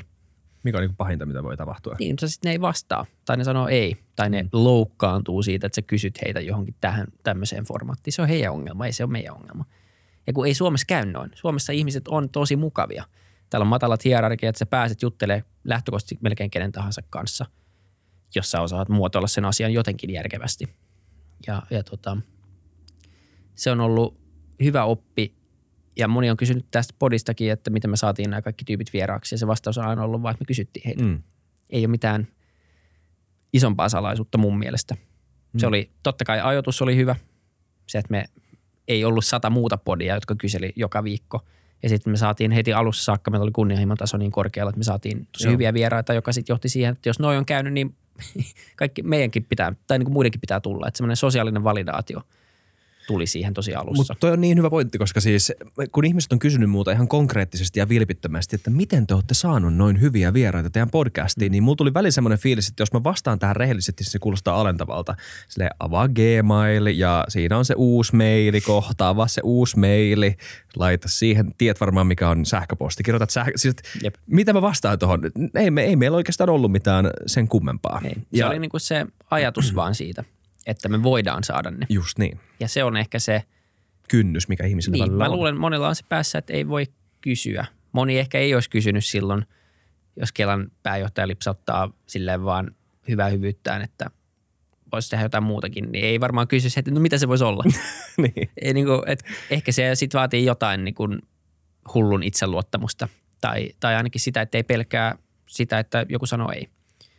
Ja sen on oppinut tekemällä myyntiä, koska sitä joutui tekemään silloin heti nuorena yrittäjänä, kun joutui soittelemaan niitä K-kauppiaita ja siellä oli ihmiset välillä hyvällä tuulella ja välillä vähän huonommalla tuulella, että on tullut sen verran luuria korvaa ja huutoa ja eitä nuorena, että se ei enää niin kuin hirveästi haittaa. Mutta totta kai siis epäonnistumisen pelko tai se, että joku hylkää tai sanoo ei, niin se on aika vahva suurimmalla osalla. On se mullakin vieläkin. Sitten kyllähän se on vaikeaa tarttua luuriin mm. ja kysyä joku iso kysymys, jossa sä toivot, että sä saat kyllä vastauksen, mutta tiedät, että luultavasti ainakin tilastollisesti niin sä tulet saamaan ei-vastauksen. Ja sitten sun pitäisi kuitenkin tehdä se kaikki uudestaan heti. Niin kyllähän se vaatii niin tiet, tietynlaista niin kuin kovaa päänahkaa se ehkä vaatii, mutta siihen, sitäkin voi harjoitella. Kyllä. Ja toi on hyvä elämänta, elämäntaito muissakin elämän osa-alueissa. Mm. Moni stressaa, ei, siis jotain ihmistä saattaa stressaa stre- treffipyyntö tai saattaa stressaa joku kaveripyyntö tai joku kutsu johonkin juhlaan. Palkankorotuksen kysymys, mitä, mikä palkankorotus. tahansa. Elämä on on? täynnä neuvotteluita, niin kuin ystävämme Sami Miettinen. Kyllä. Mutta siis näinhän se on. Elämä on pieniä ja isoja neuvotteluita. Niitä ei tarvi kehystää tälle neuvotteluiksi tai niin, niin ikään kuin semmoiseksi tilanteeksi, mutta sun pitää olla valmis kuulemaan vastauksen ei tai vastaus ei, Mm. jos sä haluat myydä jotain tai saada jotain. Kyllä. FutuCast. Öö, Tämä meidän podi. Missä vaiheessa, koska sä oot kuitenkin ollut mukana tässä podissa, ja nyt, by the way, me ollaan varmaan saatu aika monta uutta kuuntelijaa tässä välissä, kun sä oot ollut poissa, niin Joo, jos joku nyt ei kaikki tässä vaiheessa kuka vielä tiedä, tyyppi on. Kuka tää, miksi te jotenkin teeskentelee, että ne on kavereita, kun ne, kuka tämä edes on? Ähm, äh, Vili on siis vanha FutuCastin juontaja, ollut monta vuotta. Niin Joo. tota, äh, moi vaan kaikille. Niin tota, äh, missä vaiheessa sä sitten tajusit, että tässä on, hei, tässähän on jotain muuta kuin vaan tämä välinearvo, jota mä kuvittelin saavani tästä, ja jonka se itse asiassa sait jo toteutettua aika aikaisin, koska toi Elli Aaltonen jakso oli aika, Se oli jakso 6, Viisi, 5, kuusi, 4, jotain jotain, siis ihan alussa. Joo, siis se, se niin kuin välillinen hyöty tuli periaatteessa ekan 15 jakson aikana. Sen jälkeen se on ollut semmoista niin kuin välitöntä tai, niin kuin väli, tai semmoista niin kuin epäsuoraa. mm, Öö, aika pian, mä luulen, että me tehtiin niin kuin, ek, meillä oli ykkös- ja kakkoskausi ja sen jälkeen meillä ei ole enää ollut kausia. Sen jälkeen on tullut joka viikko jakso periaatteessa, Mm. mm. mikä on aika kova mm-hmm. ää, suoritus oikeasti, jos miettii. Melkein joka viikko neljä vuotta nyt tullut jakso. Ei ole hirveästi ollut taukoja. Öm, niin mä luulen, että, aika pian periaatteessa jossain siinä, kun se kolmas tuotantokausi alkoi, tai se, se ei-tuotantokausi ajattelu, tai se tuotantokausi ajattelu loppu, niin alkoi tajua, että hei, että, että okei, että, että nyt me käytiin just joku keskustelu niin kuin joku emerit, emeritusprofessorin kanssa filosofiassa. Mä en kyllä niin kuin, olisi hirveästi aavistanut, että Ilkka Niiniluoto kiinnostaa mua ja sen ajatukset. Tavallaan jos mä nostaisin jossain kirjan ylös. Mä oon ollut utelias, mutta kuitenkin kaikilla ihmisillä on joku raja jossain. Tai suurimmalla osalla on jossain. Niin kuin, Sun ei tarvitse selitellä te- teoreettinen että- filosofia ei niin kuin vaan ollut. mutta sitten kun tajus, että käy tämmöisen keskustelun puolitoista tuntia Mm. ja se tuntuu aika kivalta. Ja kun sulla on joku niin kuin uskomattoman viisas ihminen siinä omassa, siinä omassa aihealueessa sun edessä ja sä voit vaan kysyä, sä voit googlettaa. Se on niin kuin, tavallaan chat GPT, mutta oikea ihminen, joka on suhteellisen niin kuin verifioitu ja, ja niin kuin sä voit luottaa siihen. Sä vaan kysyt siltä, ihan sama mitä tulee mieleen. Sitten sä saat vielä julkaista ja joku muu kuuntelee ja tykkää siitä. Niin sitten tuli semmoinen, että okei, että ehkä tässä on jotain muutakin hyötyä kuin, että mä pääsen tapaamaan siistiä nimiä. Mm. Ja se on ollut ehkä se, se takia, miksi tätä tehtiin, niin, tai mitä itse, miksi itse oli tässä niin kauan, oli, että, että tota, huomasi aika nopea, että niin kuin yleissivistyksen välineenä niin tämmöisen tekeminen on kyllä ihan ylivertaista. Myös sen takia, että meillä on kaksi ollut tässä. Ei ole voinut valikoida, kumpikaan ei ole voinut valikoida, vaan semmoisia aiheita, jotka valmiiksi jo kiinnostaa. Vaan on ikään kuin joutunut tulee myös sen toisen jaksoihin mukaan ja käymään keskustelua semmoisista, mitä ei olisi ehkä itse, niin kuin itse nostanut sitä kirjaa tai googletellut tai katsonut jotain YouTube-videoa siitä aiheesta. Tämä on tosi jännä pointti. Ja yksi juttu, mitä mä oon miettinyt tässä viime aikoina, koska se, se on ihan totta, että nyt viime sanotaan vuotena, puolest, puolenatoista vuotena, niin vastuu vieraan kutsumisella on ollut mun harteilla enemmänkin. Ehkä jopa kaksi vuotta, en muista ihan täysin. Mutta kyllä se niin kuin enimmäkseen on ollut niin kuin loppuvuodet mun, mun duunia tässä organisaatiossa. Mutta mut kuitenkin sulla tuli aika säännöllisesti kuitenkin hyviä vinkkejä. Sulla tuli hyviä kutsuja, sulla tuli suoria linkkejä tänne, suoria siis tota, että hei, tämä tyyppi, mä tapasin tänne, että tämä haluaisi tulla. Niin se, se mulla on jäänyt mieleen, koska mä niin elävästi muistan ne hetket, kun meillä on ollut vieraita täällä ja mä oon ollut itse silleen, että kuka tämä on. Tai että miksi me niin kuin tehdään tästä jakso ja mulla ei tästä niin kuin mitään hajua. Että tuleekohan tässä nyt tämmöinen, niin kuin, onkohan nyt Vili oikeasti, en mä tiedä, ah, vitsit.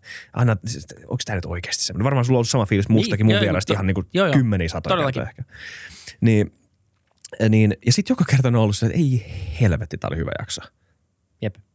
Se on, se on se voima siinä, että, että tota, mä väitän, että tämmöisessä pitkässä formaatissa niin ensinnäkin niin, niin tosi moni mie- ihminen on tosi mielenkiintoinen, Mm. kun sä pääset pintaa syvemmälle. Sulla ei ole kiire mihinkään. Se on niin kuin se yksi. Että podcast-formaatti ja se tapa, millä me ollaan tehty tätä, saa monet ihmiset näyttää vielä paremmilta ja vielä mielenkiintoisemmalta kuin mitä ne on ottamatta heiltä mitään pois. Mutta tämä on se formaatti, missä se vieras voidaan tuoda esille verrattuna moneen muuhun formaattiin, missä se vieras ehkä ei tulisi samalla tavalla esille. Mm. Tai siis mä sanoisin, että niinku he pääsee nimenomaan loistamaan Niin, tässä. He nimenomaan. pääsee nimenomaan näyttämään, kuinka kiinnostavia he on. Kun taas jossain Maikkarin 10 minuutin. Ei sille, että Maikkarille mitään pahaa, mutta, Ei, mutta niinku kun se 10 minuutin formaatti rajoittaa. Ehkä se on parempi muotoilu. Et ehkä, ehkä se, sä et voi yhtäkkiä ehkä muuttua kiinnostavammaksi kuin mitä sä oot. Niin. Mutta joku antaa sulle se platformin, missä sä voit. Ja ehkä joku osaa kysyä niitä kysymyksiä ja olla aidosti utelias ja kysyä niitä juttuja. Ja valmistautua sen verran, että tietää vähän mitä kysyä. Just niin. Niin se, se asia on ollut kyllä korvaamatta arvokas. Se on se, mitä mä tuun kaipaa eniten tässä. Joo. Et ei ole semmoista jatkuvaa nimenomaan semmoista syöttöä, tietovirtaa asioista. Et nyt pitää taas ottaa selvää. Tai kuunnella vaan fytykästi, onneksi. Onneksi tätä voi kuunnella vielä, vaikka et tässä mukana. Ja nyt tätä nimenomaan voi kuunnella, koska tässä ei ole enää hostina. En mä kuunnellut montaa jaksoa tätä ikinä. M- mitä jaksoja sä oot nyt viime aikoina kuunnellut, missä on ollut vaan minä? Ja mitkä on ollut semmoisia hyviä? No mä, nyt mä vaikka myöntää, että mä en ole kyllä viime aikoina kuunnellut hirveän. Mulla on hirveä backlogi kaikkia podeja. Mä haluan kuunnella, mä en ole vieläkään kuunnellut sitä Riku Arimaa jaksoa, vaikka varmaan koko Suomi on kuunnellut sen. Ähm, mutta 300 mä oon 000. säästänyt sen. Mä haluan kuunnella sen sit, kun mä oikeasti ehdin keskittyä siihen. Ähm, mutta kyllä mä oon kuunnellut monia niitä keskusteluita, missä mä, etenkin silloin viime vuoden puolella, kun mä en ollut mukana, niin mä halusin vaan kuunnella niitä, koska siellä oli jotain mielenkiintoisia tyyppejä kuitenkin. Mä kuuntelin sitä Juha Hernesniemen tota, Mm. keskustelua ja, ja tota, sitten mä kuuntelin, mitä vitsi, niitä on niin paljon, Niitä on paljon. mutta pitäisi mekin ottaa meidän lista. Niin, ja no, nyt me aletaan, jos auki, puhut Herresniemestä, niin puhutaan jo viime vuodesta niin kuin puoli vuotta sitten. Niin, niin Eli siitä on se- jo, mutta mä en, siis tämän vuoden puolella mä en ole kuunnellut montaa Just jaksoa mistään. Ollut jotenkin, että mä oon kuunnellut vaan jotain kirjoja ja sitten mä oon kuunnellut yksittäisiä Lex Friedman podcastin jaksoja, jos siellä on ollut joku semmoinen aihe. Mutta tästä taas huomaa.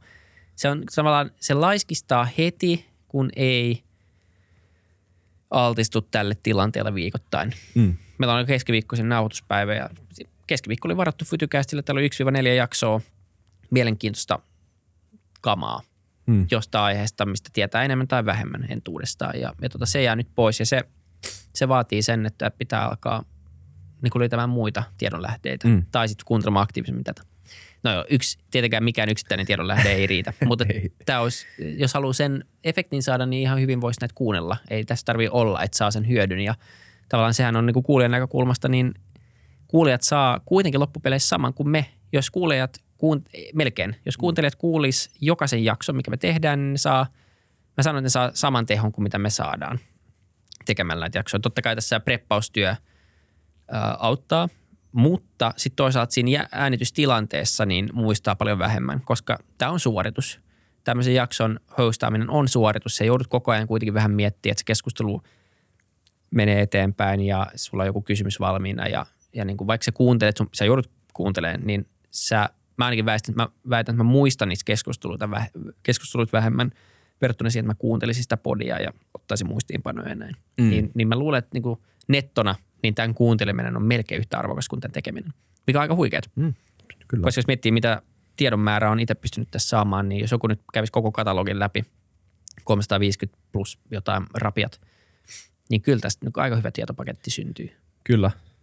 Mä oon itse asiassa kyllä nauttinut tästä, että on päässyt tekemään yksin näitä. Hmm. Ei silleen, että en olisi tykännyt silloin, kun me tehtiin kahdestaan, koska se, on, se oli ihan eri juttu. Mutta tää on niinku, ja mä en tiedä, tykkääkö kaikki kuuntelijat tästä. Ja tää on niinku uusi tavallaan taso omallekin ö, kompetenssille tai tämmöiselle ammatti ö, tekemiselle, että, että pitää löytää semmoinen uusi, uusi mode. Mutta tässä kun on tehnyt tätä nyt niin kauan, niin on, on alkanut sen verran myös halu ottaa se, ei nyt omaa, ti- tai no joo, ottaa totta kai tilaa tässä podissa sen verran, että pystyy kuitenkin niin kuin, pystyy vähän sparraamaan kovemmin ö, isojen vieraiden Ja kanssa. nyt on mahdollisuus tavallaan ottaa enemmän tilaa, koska sä tiedät, että sieltä ei tule mitään, sä, sä tiedät, mihin sä oot menossa sen keskustelunkaan. Joo, Kun on kaksi, niin on aina kaksi ihmistä, jotka on eri mielenkiinnon, mielenkiinnon kohteet, jotka haluaa kysyä omia kysymyksiä. Harvoin on niin synkassa jossain jaksossa, että koko ajan tajuu, mitä se toinen ajattelee ja mennään koko ajan kohti samaa ää, Kyllä. päämäärää, vaikka sitäkin tehtiin hyvin. Mutta totta kai väkisinkin, jos on kaksi hostia, niin sen toisen kysymykset rikkoo sitä omaa ajatuksen kulkua ja sitä suuntaa, mihin joskus haluaisi viedä sitä jaksoa. Se on Kyllä. ihan selvää. Eihän sitä voi välttää. Ja, ja tota, siksi mä luulen, että tämmöinen formaatti etenkin, niin, niin tämä toimii erittäin hyvin myös yhdellä hostilla. Kyllä. Siitä Joe Roganin ja Alex Friedmanin ja kaikkien Mark Maronin kaikkien näiden suosio on kuitenkin esimerkki. Niissä ei ole, missään niissä ei ole kaksi hostia. Ja mä luulen, että tämmöinen formaatti toimii paremmin yhdellä hostilla. Mutta mä luulen, että se tapa, millä me rakennettiin jotta me saatiin tämä laajojen, ää, aiheiden laaja kirjo heti alussa saakka, niin, niin siinä oli supervoima se, että meitä oli kaksi. Kyllä. Etenkin kun ei ollut kuitenkaan niin vahvaa taustaa kummallakaan tämmöiseen tekemiseen ja sitä joutuu opettelemaan. Mutta tästä eteenpäin, niin mä luulen, että se on vaan pelkkä vahvuus, että on yksi juontaja. Kyllä. Tai joo, katso toivottavasti. Ei ole ainakaan näkynyt, niin kuin totesin silloin alussa, ei ole näkynyt missään negatiivisesti, ei ole näkynyt hirveästi mitään negatiivista palautetta siitä. Aika nopea siihen tottuu. Mä oon ollut jo seitsemäsosan Fytykäsin jaksosta pois. Mm. Joku 300 juontanut. Paitsi tämä äh, haminalainen tyyppi kaipaa sua niin paljon ja mua aina vähän säälittää. Ei tule kommenttia vähän aikaa, mutta se, on, Niin. se kyllä kaipaa sua. se on eli kiva kuulla, että joku kaipaa. Mutta, tota, Ihan varmasti ihmiset kaipaa. mutta tota, se, ei, se ei tunnu olevan, enkä missään vaiheessa miettinytkään, että tässä se olisi jotenkin, että se, tämä olisi jotenkin niin kuin konseptin kannalta haitallista. Eikä ole näyttänyt olevan. Mm. Se on vaan erilaista, mutta, mutta mun mielestä sä oot tehnyt tosi hyvää ää, duunia ja ihan niin kuin mä oletinkin. Ja mä oon aina iloinen itse, jos joku juttu voi jatkaa ja kasvaa ilman, että mä oon siinä jatkuvasti itse seko- sekaantumassa tai tekemässä sitä. Se on ollut itselle aina tärkeää, että jokaisessa jutussa, missä mä oon mukana. Että miten se homma voi muusta riippumatta jatkaa kasvuaan Mm. ja muita ikään kuin tukien ja muille enemmän vastuuta antaen jatkaa. Koska mä oon enemmän semmoinen nollasta ykkönen tyyppi aina ollut. Mä nautin tosi paljon siitä rakentamisvaiheesta. Ja sitten kun se menee siihen suorittamisvaiheeseen, niin mä tylsistyn helpommin kuin jotkut muut. Joo. Se on, ja se on ihan ok. Tai mä oon nyt päättänyt, että se on ihan ok. Se on niinku niin se saa juttu. tehdä, kunhan ei vaan koko ajan starttaa uusia juttuja, josta ei tule mitään. Ne kaikki jää, että sä en niin kuin ikinä saa niitä rakennettua mihinkään pisteeseen. Sitten sä oot myöskään ehkä rehellinen itsellesi niin kuin yrittäjänä, että se on helppo perustaa vaan koko ajan uutta, mutta pitää, niin kuin tämän on oppinut kotota, että pitää myös syn, synnyttää syvyyttä niihin juttuihin. Mm. Sy- syvyys on, on tärkeämpää kuin laajuus. Mieluummin mulla on yksi juttu, joka on iso kuin kymmenen juttua, mistä mikään ei ole lähtenyt mihinkään tai Mm. mitä kukaan ei käytä tai kuuntele tai tiedä. Kyllä. Okei, mä haluan kysyä sulta jotain sun lemppari tarinoita vuosien varrelta. Mitä sulla tulee mieleen? Ja niitä tulee. Mä just yritin miettiä, että ennen kuin mä tulin tähän, että olisi jotain. Mun tota, niitä on, ky- niitä on tosi paljon. Kuitenkin 300 jaksoa on tehty, mutta yksi hyvä, tai pari hyvää, ää, tämä mä kerron aina, mutta mun yksi lempparijuttu on, kun oltiin Samuelin kanssa, ajettiin Turkuun, haastattelee arkkipiispaa. Ja tota, sitten me tultiin siihen kirkon pihaan Volkswagen Golfilla ja, ja tota, meillä on kaikki kamat meidän Lidl Grillimaisterikassissa, joka on tässä studion seinällä ja tota, se oli niin kuin ensimmäistä tuotantokautta vielä ja, ja studio mahtui tosiaan yhteen muovikassiin. Siellä on kolme Ylen pakua pihassa ja tota, ovi avautuu, tai ovi ei avautu, me mennään, mä kannan sitä, noit, sitä kassia, sitä joutui kantaa niin kuin pohjasta, koska se oli rikki. Mm. Jos olisi, olisi kantanut kahvoista, niin, niin tota, kaikki olisi, olisi tippunut. No mulla on kamat tää, kädet täynnä Samuelillekin, niin mä joudun painaa ovikelloa sen arkkipiispan taloon niin nenällä.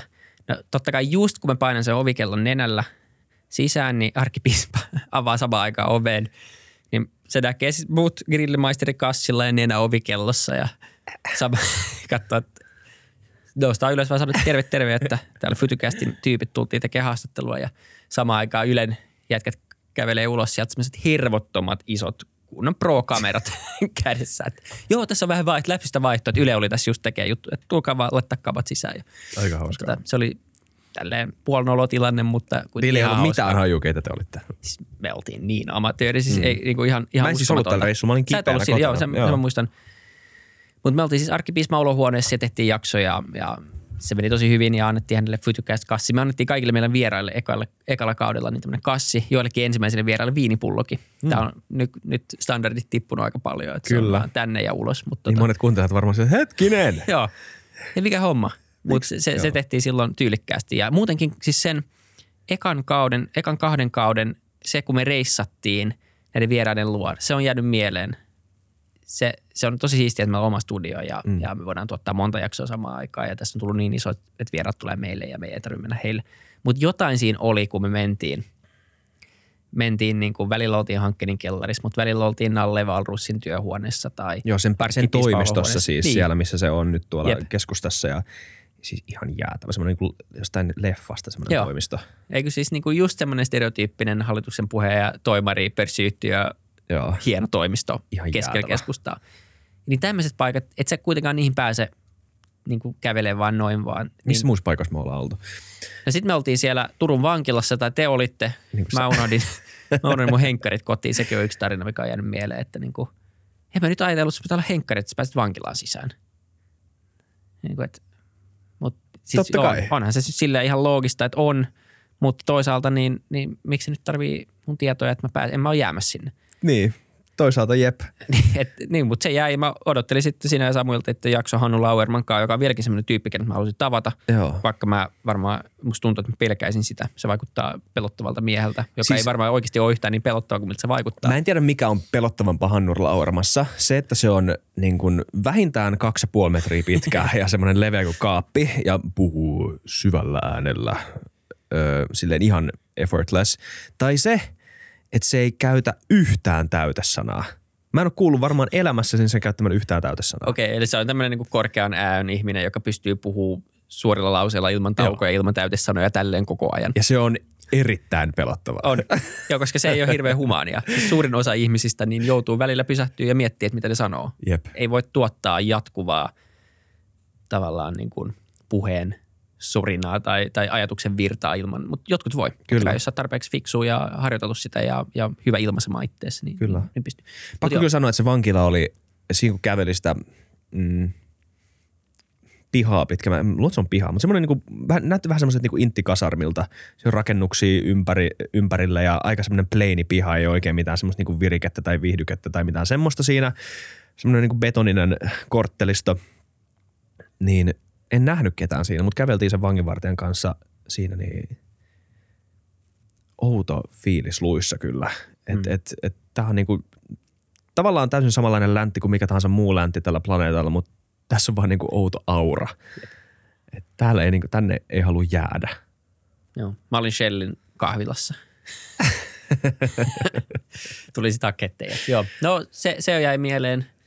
Harvittaa, mutta ei voi mitään. Ähm, Sitten mä muistan, kun me oltiin pääesikunnassa, Joo. haastattelee silloin puolustusvoimien komentajaa Jarno Lindbergia. Ähm, Charles. kaikki, kaikki oli tehty. Käytiin läpi kaikki tarkastukset, kun tultiin sinne ja hieno setappi tehty hänenkin työhuoneeseensa ja kaikki valmista ja kenraali tulee sitten siihen ja istutaan alas kaikki virallista ja, ja näin ja laitetaan virrat päälle äänittimestä ja se vilkuttaa punaista, että hei, täältä puuttuu muistikortti. Niin. Joo, että se varmaan olisi ihan hyvä, että semmoinen on, jos haluaa tämän tallentaa. Tai miettiä, että missäkään se voisi olla. Ja tota, no sit onneksi tajuttiin, että se on varmaan mun autossa, joka on Mm. tuolla alhaalla. Mutta pääesikunnan kenraalin taas puolustusvoimien komentajan työhuoneesta pihalle pääseminen ja takas, niin ei ole silleen, että sä kävelet kaksi rappua alas ja sitten menet autolle, sitten kävelet vaan sisään. Et se kestää muutama tarkastus ja muutama koukero. Ja mä jätin sut siitä sinne tota, small talkkaamaan kenraalin kanssa ja mä en ole ikinä juossut niin kovaa. Mä ajattelin, että toi ei nyt hirveän kiva, kiva niin, mä kaverille olin toi siinä tilanne. hetkinen, koska me oltiin kahdestaan siellä, olit sinä ja minä, ja sitten oliks, oliks äh, Juunatan tai Tuum, kuka oli siellä silloin? Ehkä Samuel taisi olla. Samuel taisi olla siellä silloin. Joo. Ja sitten äh, kenraali siis Charles Lindberg ja sitten tota, äh, joku Max Aripainen taisi olla, joka oli niin kuin viestintä, viestintäpäällikkö. Just niin, Joo. puolustusvoimien esikunnan viestintäpäällikkö Max Aripainen.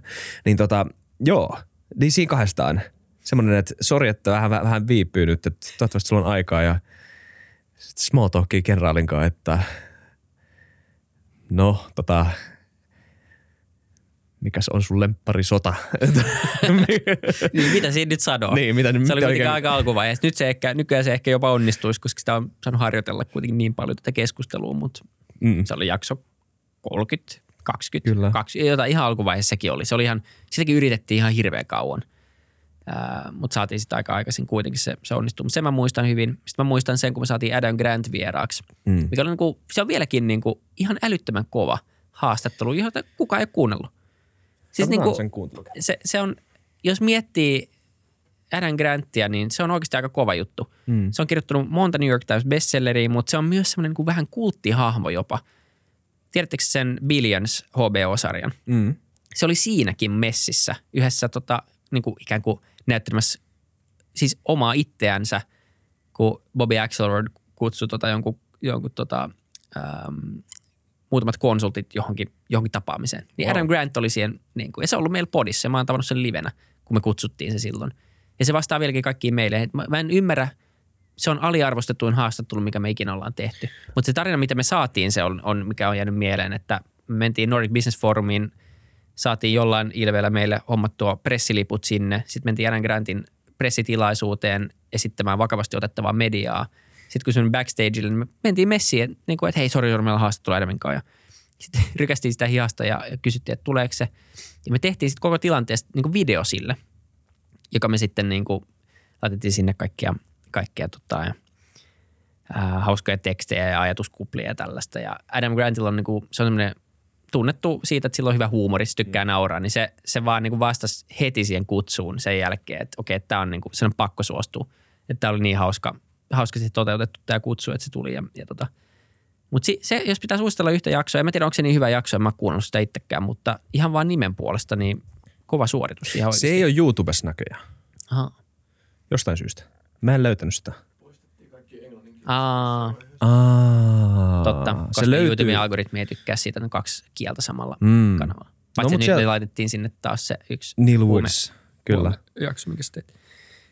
Ja sitten presidentti on jäänyt mieleen totta kai koko se tilanne vaan, kun Supo kävi täällä kattoon ja kaikki paikat ja Se oli jännä oikeasti. Huh, mä muistan sen, kun Sauli Niinistö tuli meidän studiolle ja, ja meille kerrottiin, tai sulle kerrottiin, kun sä olit se, joka järkkäsi sen silloin, sä olit se yhteyshenkilö, niin sulle kerrottiin, että hei, tänne tulee sit tuntia ennen jakson alkua, tulee poliisit tarkastamaan tilan. Totta kai, koska presidentti ei kävele metriäkään ilman, että se alue on tarkastettu. Ihan hyvistä syistä varmaan, jopa Suomessa. Niin sit mä ainakin, mä en tiedä mitä te kuvittelitte, mutta mä kuvittelin siis, mulla oli samanlainen fiilis, että kun menee lentokentälle turvatarkastuksen läpi ja vaikka on niinku puhdas rikosrekisteri, niin tota, silleen, että niinku, ei saatana, jos mulla on joku AK-47 tuolla mun laukussa nyt Niin vahingossa. sen Niin, että niinku, toivottavasti nyt ei ole. Niin, ähm, niin mitäs, mitä se nyt menikään? Silleen, että tunti ennen meillä soi, soi tota, mä olin siis kuvitellut, että tänne tulee joku SWAT-tiimi. Oikeasti joku koira, hof, hof, tiedätkö, ja rynkyt ja tulee katsomaan vaan nopea läpi. Ja, ja sitten tunti aikaisemmin ovi kello soimatta, että okei nyt se tulee, nyt se tapahtuu. Ja sitten me avataan toi ovi, silloin oli vielä korona-aika. Yksi jätkä, puku päällä, okei joo, joo, semmoinen badge. Kaljutyyppi pitkä, aika skrode. Sitten vaan, moro Jussi. Joo, presidentin turva. Väällitte kat- katteri ja onko tämä toisia ovi? Niin siis se oli se paras yksinkertaisesti kohta, että et, tota, et, et, et se katto tämän läpi. Katso niin kuin silleen, että joo, kyllä. tässä on niin kuin se ehkä joku 10-5 metriä tonne ovelle tästä meidän studiosta, tämä välimatka. Ja sitten tässä on muutamia huoneita vierekkäin ja no, ty- tyyli kädet taskussa. Joo, joo, okei, okay, joo. Joo, okei, okay, joo, ja sitten joo. Ja sitten, oliko se se, joka tajus vai sanottiinko me silleen, että ai, ai niin, tuossa on sitten muuten yksi toinen ovi. Ja mä luulen, että se meni vielä silleen, että me sanottiin, että niin, to- tuosta pääsee muuten tota kautta. Ah, okei, okay, joo, Aa, hyvä. mä katon Mä käyn, nopea. sit se kävi kiertää sen vaan. joo, tää on ihan kunnossa, nähdään tunnin päästä. Jep. se on jäänyt, ja se siis koko se tilanne, kun piti mennä ja sitten siellä on koko ajan joku adjutantti tai poliisi vieressä, joka tietää tasa, tasan tarkkaan presidentin niin kuin millisijainnin, missä se auto mm. menee jotain koodisanoja ja kettupesässä, kettupesässä ja bla bla bla. Sitten yhtäkkiä se auto on siinä edessä ja, ja tota, pressa hyppää autosta ulos ja sitten hirveä semmoinen kiire koko siinä tilanteessa. Se, se jäi mieleen siitä haastattelusta, että olipa kiire. Siis niin kuin kiireinen tunne siitä asti, kun tuli autossa ulos siihen, että mihin mennään, istutaan alas, tehdään haastattelu, lähdetään. Joo, Me kiire. saatiin pitkä haastattelu tehtyä, mutta siis se vähän oli syke koko ajan. Totta kai ehkä vähän hermostuttu, mutta mm. vähän semmoinen niin kuin, huh, että tämä meni, totta kai kiireinen ja, ja tämä kuuluu vähän tähän koko jargoniin ja tähän koko hommaan ja näin, mutta mm. mut vitsi, se on ainoa, mikä jäi sitten vähän harmittaa, että ei saatu ihan luotua semmoista niin kuin, olisi vähän aikaa istunut alas, jutellut ennen haastattelua, mutta se on ehkä vähän liikaa pyydetty. Me ei- koska me ei päästy chillaa niin, se ei, ei, ollenkaan. ei, ollut small talkia, vaan se oli kyllä silleen, että kaikki, ja me oltiin viritetty harvinaisesti kaikki niin, kuin niin vimpan päälle. Joo. Testattu, toi nauhuri oli päällä, kun pressa istui alas tyyliin. Mm. Sitten se lähti heti. Joo. Niin kuin se pitää tehdäkin, pitää kunnioittaa aikaa. Mutta mä muistan vaan, että oli vähän hengästynyt olo koko se haastattelun jälkeen. Mä muistan ton tosi hyvin ja mä muistan sen, että ö, et, et kaikilla oli tosi sellainen särmän kiireinen olo Saulin ympärillä, mutta. Sauli itse oli rauhallinen kuin viini niin totta, ja se, se syntyi se kiire muiden takia. Joo. Mut Sauli itse se- siis käveli siinä silleen, että no niin, joo, tää on ihan peruskauraa. Niin, peruspäivä. Jep. Mutta hyvät tehtiin, se oli hauska. Mutta joo, on Ihan vaikka kuinka paljon tarinoita, mutta noin nyt tämmöisiä, mitä muistuu mieleen. Ja, ja sitten ehkä ekan kerran, kun joku tunnisti mun äänen ruokakaupasta, niin se on vaan jäänyt semmoisena hauskana anekdoottina mieleen, että joku oikeasti kuuntelee tätä. Mm. Koska silloin, kun puhuu tälleen mikeille ja tekee, Niin ei sitä ajattele ihan oikeasti. Mä ainakin unohtanut jo aikoja sitten, että me tehdään nyt jotain haastattelua, missä mä oon vieraana. Mm. Että tässä vaan tehdään, kun sitä on podcast ja sitten tämä julkaistaan ja sitten joku kuuntelee, jos kuuntelee. Ja nykyään niitä kuuntelee aika paljon verrattuna mitä joskus aikaisemmin. Mutta kun joku eka tyyppi kysyy, että hei, oot sä? Äänen perusteella vaan, Joo. niin se hämmensi. Ja siitä lähti tämä, että tässä on pakko päästä pois. Ei, mutta tota, No mutta kyllä mä ymmärrän, että vaikka vähän niinku, lähtisikin. Toi on, ollut mu- toi on ollut mullekin vähän semmoinen, että, tota, että et, et, tota, ähm, ekoi kertoi, kun se tapahtui. Nyt siihen on niinku tottunut. Ja kun on tavannut ihmisiä kuin Jaakko Keso, joka on samassa skenessä vähän niinku yhtä nuori, mutta niinku kymmenen kertaa suositumpi. Että et, et, ainakaan en elä vielä tuommoista elämää. Nimenomaan. Tämä mikä... ei ole kuitenkaan, ei, ei kannata myöskään huijata itseänsä, että tämä olisi niin, niin valtava, tämä ei mitenkään ole. Mutta mulle hullu oli, tai yksi tämmöinen niinku aika crazy, mikä tapahtui pari vuotta sitten jo oli, kun me tehtiin sitä Slashin podia kanssa, kansainvälistä podia. Me tehtiin Outlin ähm, markkinointijohtajan kanssa, äh, Schoolcraftin kanssa tota, äh, jakso. Ja yksi norjalainen tyyppi, joka silloin oli mun kaverin, mun saksalaisen äh, tutun kaveri tai opiskelukaveri Kööpenhaminassa, jossa mä silloin asuin. Me katsottiin silloisia, oliko se ollut jalkapallon jotain kisoja, öö, jotain matsia. Niin hän tunnisti mun äänen siitä Schoolcraft-jaksosta. Joku ja. random norjalainen Tanskassa. Se oli outoa. Jep. Joo, Jep. Ei, mutta se on kyllä tämä, ja tämä on semmoinen, kun sä kuuntelet pitkään jotain, niin kyllä sen ääni muuttuu tunnistettavaksi. Kyllä mäkin tunnistaisin Joe Roganin tai Lex Friedmanin äänen, jos se tulisi tuosta kulman takaa. Ihan varmasti, mm. koska mä oon kuullut sen verran monta jaksoa, niitä, jakso, tai niitä podeja. Kyllä se, niin kuin, ei siinä mitään outoa. Totta kai sä tunnistat sen.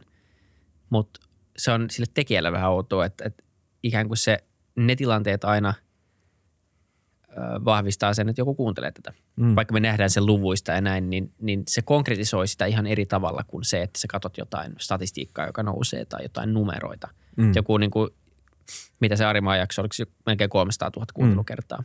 Niin mieti, mikä valtava määrä ihmisiä, jos laittaisit ne kaikki johonkin, ei ole semmoista stadionia maailmassa, minne ne mahtuisi, mutta Mm-mm. jos olisi.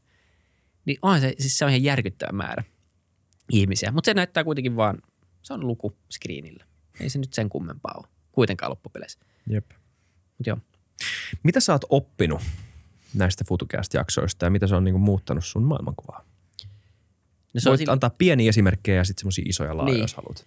Varmaan ehkä noita isoja juttuja, niin, niin tota, mä oon oppinut arvostaa tosi paljon ihmisiä, jotka on spesialisteja omalla alalla. Ää, enemmän kuin aikaisemmin vielä. Mä oon, mä oon ymmärtänyt, miten arvokasta se on, että joku on paneutunut johonkin aiheeseen ja on siinä tosi hyvä – ja osaa vastata kysymyksiin ja oikeasti osaa sen ihan sama mitä outoja meidän mielestä hyviä ja vaikeita kysymyksiä voidaan sanoa, niin ne on ihan lastenleikkiä. Ja miten hyviä jotkut proffat jossain aiheessa on, sen mä oppinut. Samaan aikaan se on kuitenkin vahvistanut sitä fiilistä itselle, että mä en halua olla spesialisti, vaan mä haluan olla spesialisti generalisti, jos voi sanoa niin, että mä haluan olla erityisen hyvä olemaan hyvä generalisti. Koska sitäkin tarvitaan, koska jos vaan on näitä superspesialisti-ihmisiä, niin homma ei kyllä tule menee hirveän hyvin. Me tarvitaan myös niitä ihmisiä, jotka näkee isompia kokonaisuuksia. Ja sitten, sitten sen on, mikä on oppinut, on, on ollut se, että tai totta kai se laajentaa omaa maailmankuvaa. Teke, se tekee 300 jaksoa tästä, että on oppinut taas paradoksaalisesti jotenkin samaan aikaan ää, kunnioittaa muiden mielipiteitä aikaisempaa enemmän. Ja aina niin kuin lähtökohtaisesti lähestymään jokaista keskustelua sille, että se mitä joku sanoo, niin siinä on niin kuin kuitenkin vilpittömyys takana. Ja se perustuu jonkin sortin vähemmän tai enemmän ajateltuun niin kuin ajatus, tai niin kuin, niin, ajatusketjuun, joka, jonka mm. joku on käynyt läpi. Ja se, perust, se ajatusketju juontaa sen henkilön historiasta, taustasta, siitä, niistä syötteistä, mitä se on saanut. Sitten mä voin olla samaa mieltä tai eri mieltä, mutta mä en niin kuin lähde tuomitsemaan sitä henkilönä, vaan mä voin väitellä sitä asiasta – samalla kuitenkin ymmärtäen, mist, miksi joku miettii niin, ja samalla kuitenkin miettien, että miksi mä mietin sitä, mitä mä mietin. Se on aika arvokasta, jos se kuulostaa jotenkin vähän ympäripyörältä tämmöiseltä, mutta sitä pitäisi olla enemmän. Mm. Sitä, että ihmiset osaisi keskustella asioista asioina. Ja niin kuin Lex Friedman puhuu aina, että se on empatia, en mä tiedä, onko se empatia, mutta se on sitä, että sä pystyt ymmärtämään, että se toinen tyyppi, joka puhuu sulle, on myös tyyppi. Mm. Ja se on käynyt samanlaisen matkan läpi kuin sä oot käynyt. Katri Saarikivi, joka oli tämä neurotieteilijä, puhui empatiasta paljon, niin kuvailisi varmaan sitä kognitiivisena empatiana. Niin. Eli siis kykynä niin kuin ymmärtää just toi, mitä sä kuvailit, Jep. että kaikilla ajatuksilla on lähtökohta. Mm. Mä kuulin netissä yksi tyyppi sanoi, että vaikka vaikka sun mielestä jonkun toisen ihmisen mielipiteet on irrationaalisia, niin ne ei ole sattumanvaraisia. Niin, nimenomaan toi on hyvin sanottu. Joo. Ja toi on varmasti just siitä, mitä se on. Se on mun mielestä parempi sana kuin, että se on empatia. Se, mm. Mun mielestä se on empatia. Että mä, se, se, se, on alentavaa mun mielestä, että sulla on empatia jonkun ajatuksia kohtaan. Mm. Koska sä voit se, kuitenkin olla kriittinen. Niin, nimenomaan. Ja siis se ei anna mitään niin kuin, nimenomaan. Ei se, anna, se ei automaattisesti anna mitään anteeksi, mutta mut se ei myöskään automaattisesti laukaise jotain muussa, joka niin kuin tekee sen, että mä en voi käydä sitä keskustelua sen ihmisen kanssa, koska mulla on niin kovat ideaalit itsellä, että mä en, mä en suostu näkemään. Silloin sä oot, sä oot se ongelma silloin itse, se pitää ymmärtää. Se on se mun ongelma kaiken tämmöisen niin kuin kanseloimisen ja, ja voketuksen ja tämmöisen niin kuin aggressiivisen nettikeskustelun ympärillä on mm. se, että sä oot se ongelma siinä, ei ne muut. Tai sä oot myös, sä oot osa ongelmaa. Ei sanota, mm. ei sanota että, että kaikilla on oma osansa, mutta että se, että me jos me keskusteltaisiin asioista jo paremmin, niin luultavasti voitaisiin ratkaista tai päästä yhteisymmärrykseen monessa asiassa. Ja mm. me tajuttaisiin, että ne asiat, missä me väitellään, on paljon pienempiä kuin ne kokonaisuudet, miksi ne paisuu. Se mä oon oppinut. Joo, kyllä. Ja tota, se on, siitä mä yritän pitää kiinni, vaikka tämä, tämä homma nyt jää vähemmälle. Mutta sitten samaan aikaan se on myös opettanut sen, että pitää olla kriittisempi sille, mitä ihmiset sanoo. Ähm, pitää olla lähdekriittisempi ja on tajunnut, miten vaikeaa on kuitenkin loppu, loppupeleissä verifioida yhtään mitään, mitä joku sanoo tai mitä jossain lukee. Hmm. Etenkin nykyään. Voisiko, voisiko sen sanoa silleen, mitä mä oon välillä miettinyt, että on niin kuin jännä nähdä, kuinka moni fiksu ihminen on fiksulla tavalla väärässä? Fiksulla tavalla, niin kuin silleen, että ne perustelee itsellensä hyvin perusteen, mutta se on kuitenkin ihan täysin Joo. Mm. Tai silleen toisin sanottuna ehkä, että, että, että ähm, jos lukee jotain – historian kuvausta tai filosofia tai jotain mm, artikkelia 40 vuoden takaa, 50-60 vuoden takaa, 10 vuoden takaa, niin, niin niistä ei välttämättä, totta kai koska aina jälkiviisaus, sä voit analysoida jälkikäteen, mm. onko tämä oikeassa vai väärässä, niin, niin se totuusarvo ei ehkä niin kuin samalla tavalla paina kuin moderni tämmöinen niin kuin tänään julkaistu artikkeli, jossa spekuloidaan jostain, jostain niin, niin paitsi jos siihen tulevasta. vielä nojataan tosi vahvasti siihen, mitä on joskus aikaisemmin Sure, okei, okay, joo, joo, semmoisessa tilanteessa joo. Mutta sille, semmoista että on niin, yllättävän paljon. Ei päivitettyä on, tietoa. On otettu, niin kuin, kyllä. Vaan tämmöistä legacy-tietoa ei välitäkisi hyvää ehkä myös miettiä, että onko nämä meidän lähtökohtaisesti ää, ikään kuin ajatukset tai perustelut jollekin asialle kunnossa. Joo, mutta mun pointti oli tuosta se, että, että niistä näkee aika usein sen, että vaikka joku tyyppi voisi olla jälkikäteen väärässä jostain. Ja se on niin kuin selkeä, selkeästi nähtävissä, että okei, tämä tyyppi oli väärässä, tämä, joka kirjoitti tämän jutun 40 vuotta sitten – mutta ne voi silti olla tosi niin kuin fiksuja ö, tekstejä ja tosi niin kuin aika syvällisiäkin katsauksia siihen, että missä se kysymys liikkui näihin aikoihin. Ja niistä voi oppia sen, että ah, okei, okay, ehkä niistä voi oppia semmoista ihan konkreettista siitä ajan hengestä, että nämä oli niitä arvoja, joita mietittiin ja nämä oli ne todisteet, joilla näitä johtopäätöksiä tehtiin, mutta myös vähän myös sitä, että se ehkä semmoinen inhimillisempi insight siitä, että, että okei, ihminen voi olla jälkikäteenkin ja tälleen niin kuin jälkiviisaanakin katsottuna fiksulla ja syvällisellä tavalla tosi väärässä Jep. asiasta. Ei, se on totta. Ja niin kuin voi olla nimenomaan, ää, nimenomaan se, se ehkä juontaa taas siihen tai palautuu siihen, että niin kuin lähtökohtaisesti varmaan ihmisillä on, on jalot tarkoitukset. Joo. Että niin kuin harvoja tuommoisia artikkeleita luultavasti kirjoitetaan sen takia, että haluaa, haluaa jotenkin narauttaa koko maailmaa. Mm. Vaan se lähtee vaan siitä, että sulla on joku asia ja agenda, mitä sä ajat. Ja sitten välillä ne artikkelit voi olla väärässä vaan, koska niin, ne pystytään falsifioimaan ja tulee uutta tietoa ja välillä ne voi olla, voi olla väärässä sen takia, että sä ehkä vähän liian kovaa ajoit jotain semmoista tiettyä agendaa ja sitten sä valitsit vähän liikaa dataa tai – tai jotain asiaa niin kuin vaan tukeaksi sitä omaa pointtia. Ja silloin se on tietenkin pahempi asia kuin, että se on väärin. Joku asia on väärin sen takia, että, että sä et niin kuin tarkoittanut sitä. Mutta joo, anyway. Kyllä. Sen, sen on oppinut, äh, oppinut että tota, pitäisi pitää avoimen mielen, mutta olla kuitenkin samaan aikaan kriittinen. Se ei ole maailman helpoin asia. Joku sanoi kommenteissa, että, että tuntuu siltä, että FutuCastia tehdessä Vilistä on tullut vasemmistolaisempi ja Isakista on tullut oikeistolaisempi. Siinä varmaan piilee joku totuuden siemen. Mä luin tuon muuten ja mä nauroin vähän sillä. Ja ehkä se vaan niin kuin tarkoittaa just sitä, että, että niin kuin joutuu jatkuvasti kuitenkin kyseenalaistamaan sitä omaa arvopohjaa tai niitä omia uskomuksia. Mm. Ja mitä enemmän sä, sulle tulee tietoa vastaan, niin oishan se outoa, jos sen, sen niin kuin – sen perusteella niin jotenkin menisit vaan syvempään ja syvempään poteroon omien lähtökohtaisesti jotenkin valittujen arvojen pohjalta. Jos sä oot niin kuin utelias ja nöyrä, niin sä oot valmis ottaa niitä ajatuksia vastaan ja sä oot myös valmis myöntämään, että hei, tässä esimerkiksi vasemmistojutussa, niin on joitain aika hyviä pointteja, jotka mä mielellään näkisin osana oikeistolaisempaa ajattelua. Sitten voi olla eri mieltä tosi monesta muusta asiasta.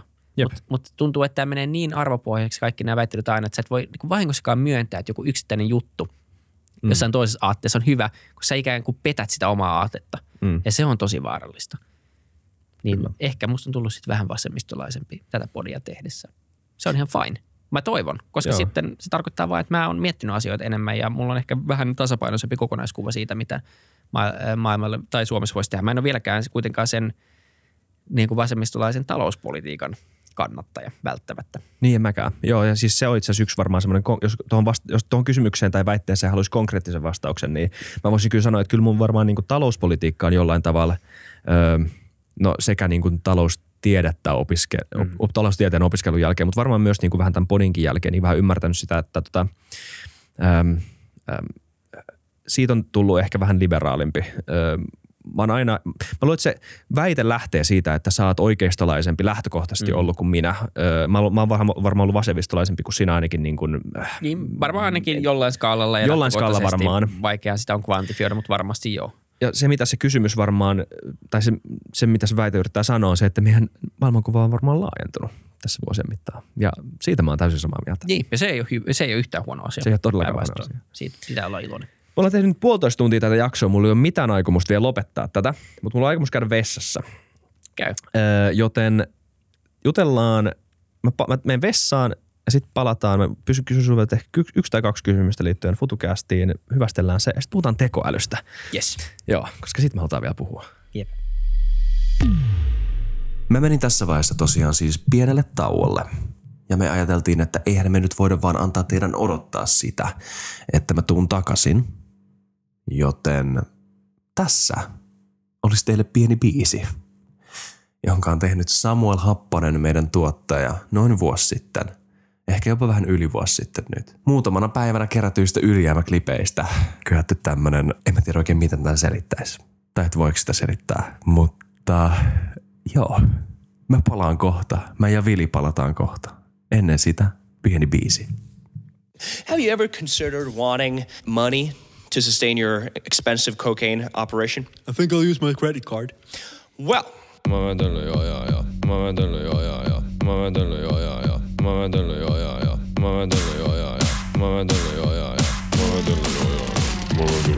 yeah.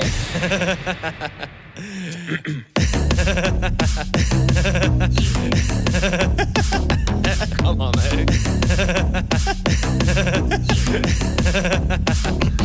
yeah, I love mornings. I love them. Leif GW Persson. That was so good. oh, my favorite.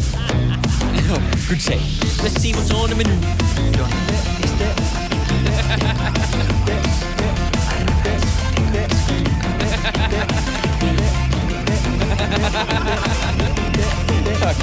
Hello, hello, listeners and viewers. Welcome to an English episode of Futucast. Yeah, just to be clear, I'm holding him at gunpoint. Yet again, it seems to be a new habit of ours. It's fun to do one of these, especially today since the, the moral questions.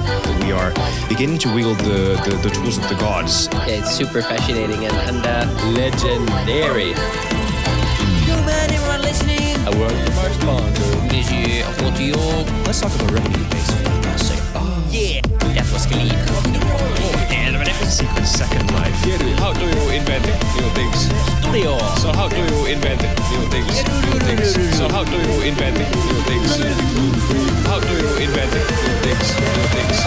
Wouldn't it. Be cool wouldn't it be cool wouldn't it be cool wouldn't it be cool wouldn't it be cool wouldn't it be cool wouldn't it be there was a man called Academia? Here goes Iguelo, here goes Iguelo, here goes Iguelo, here goes Iguelo, here goes Iguelo, here goes Iguelo, here goes Iguelo, here goes Iguelo. Big energy.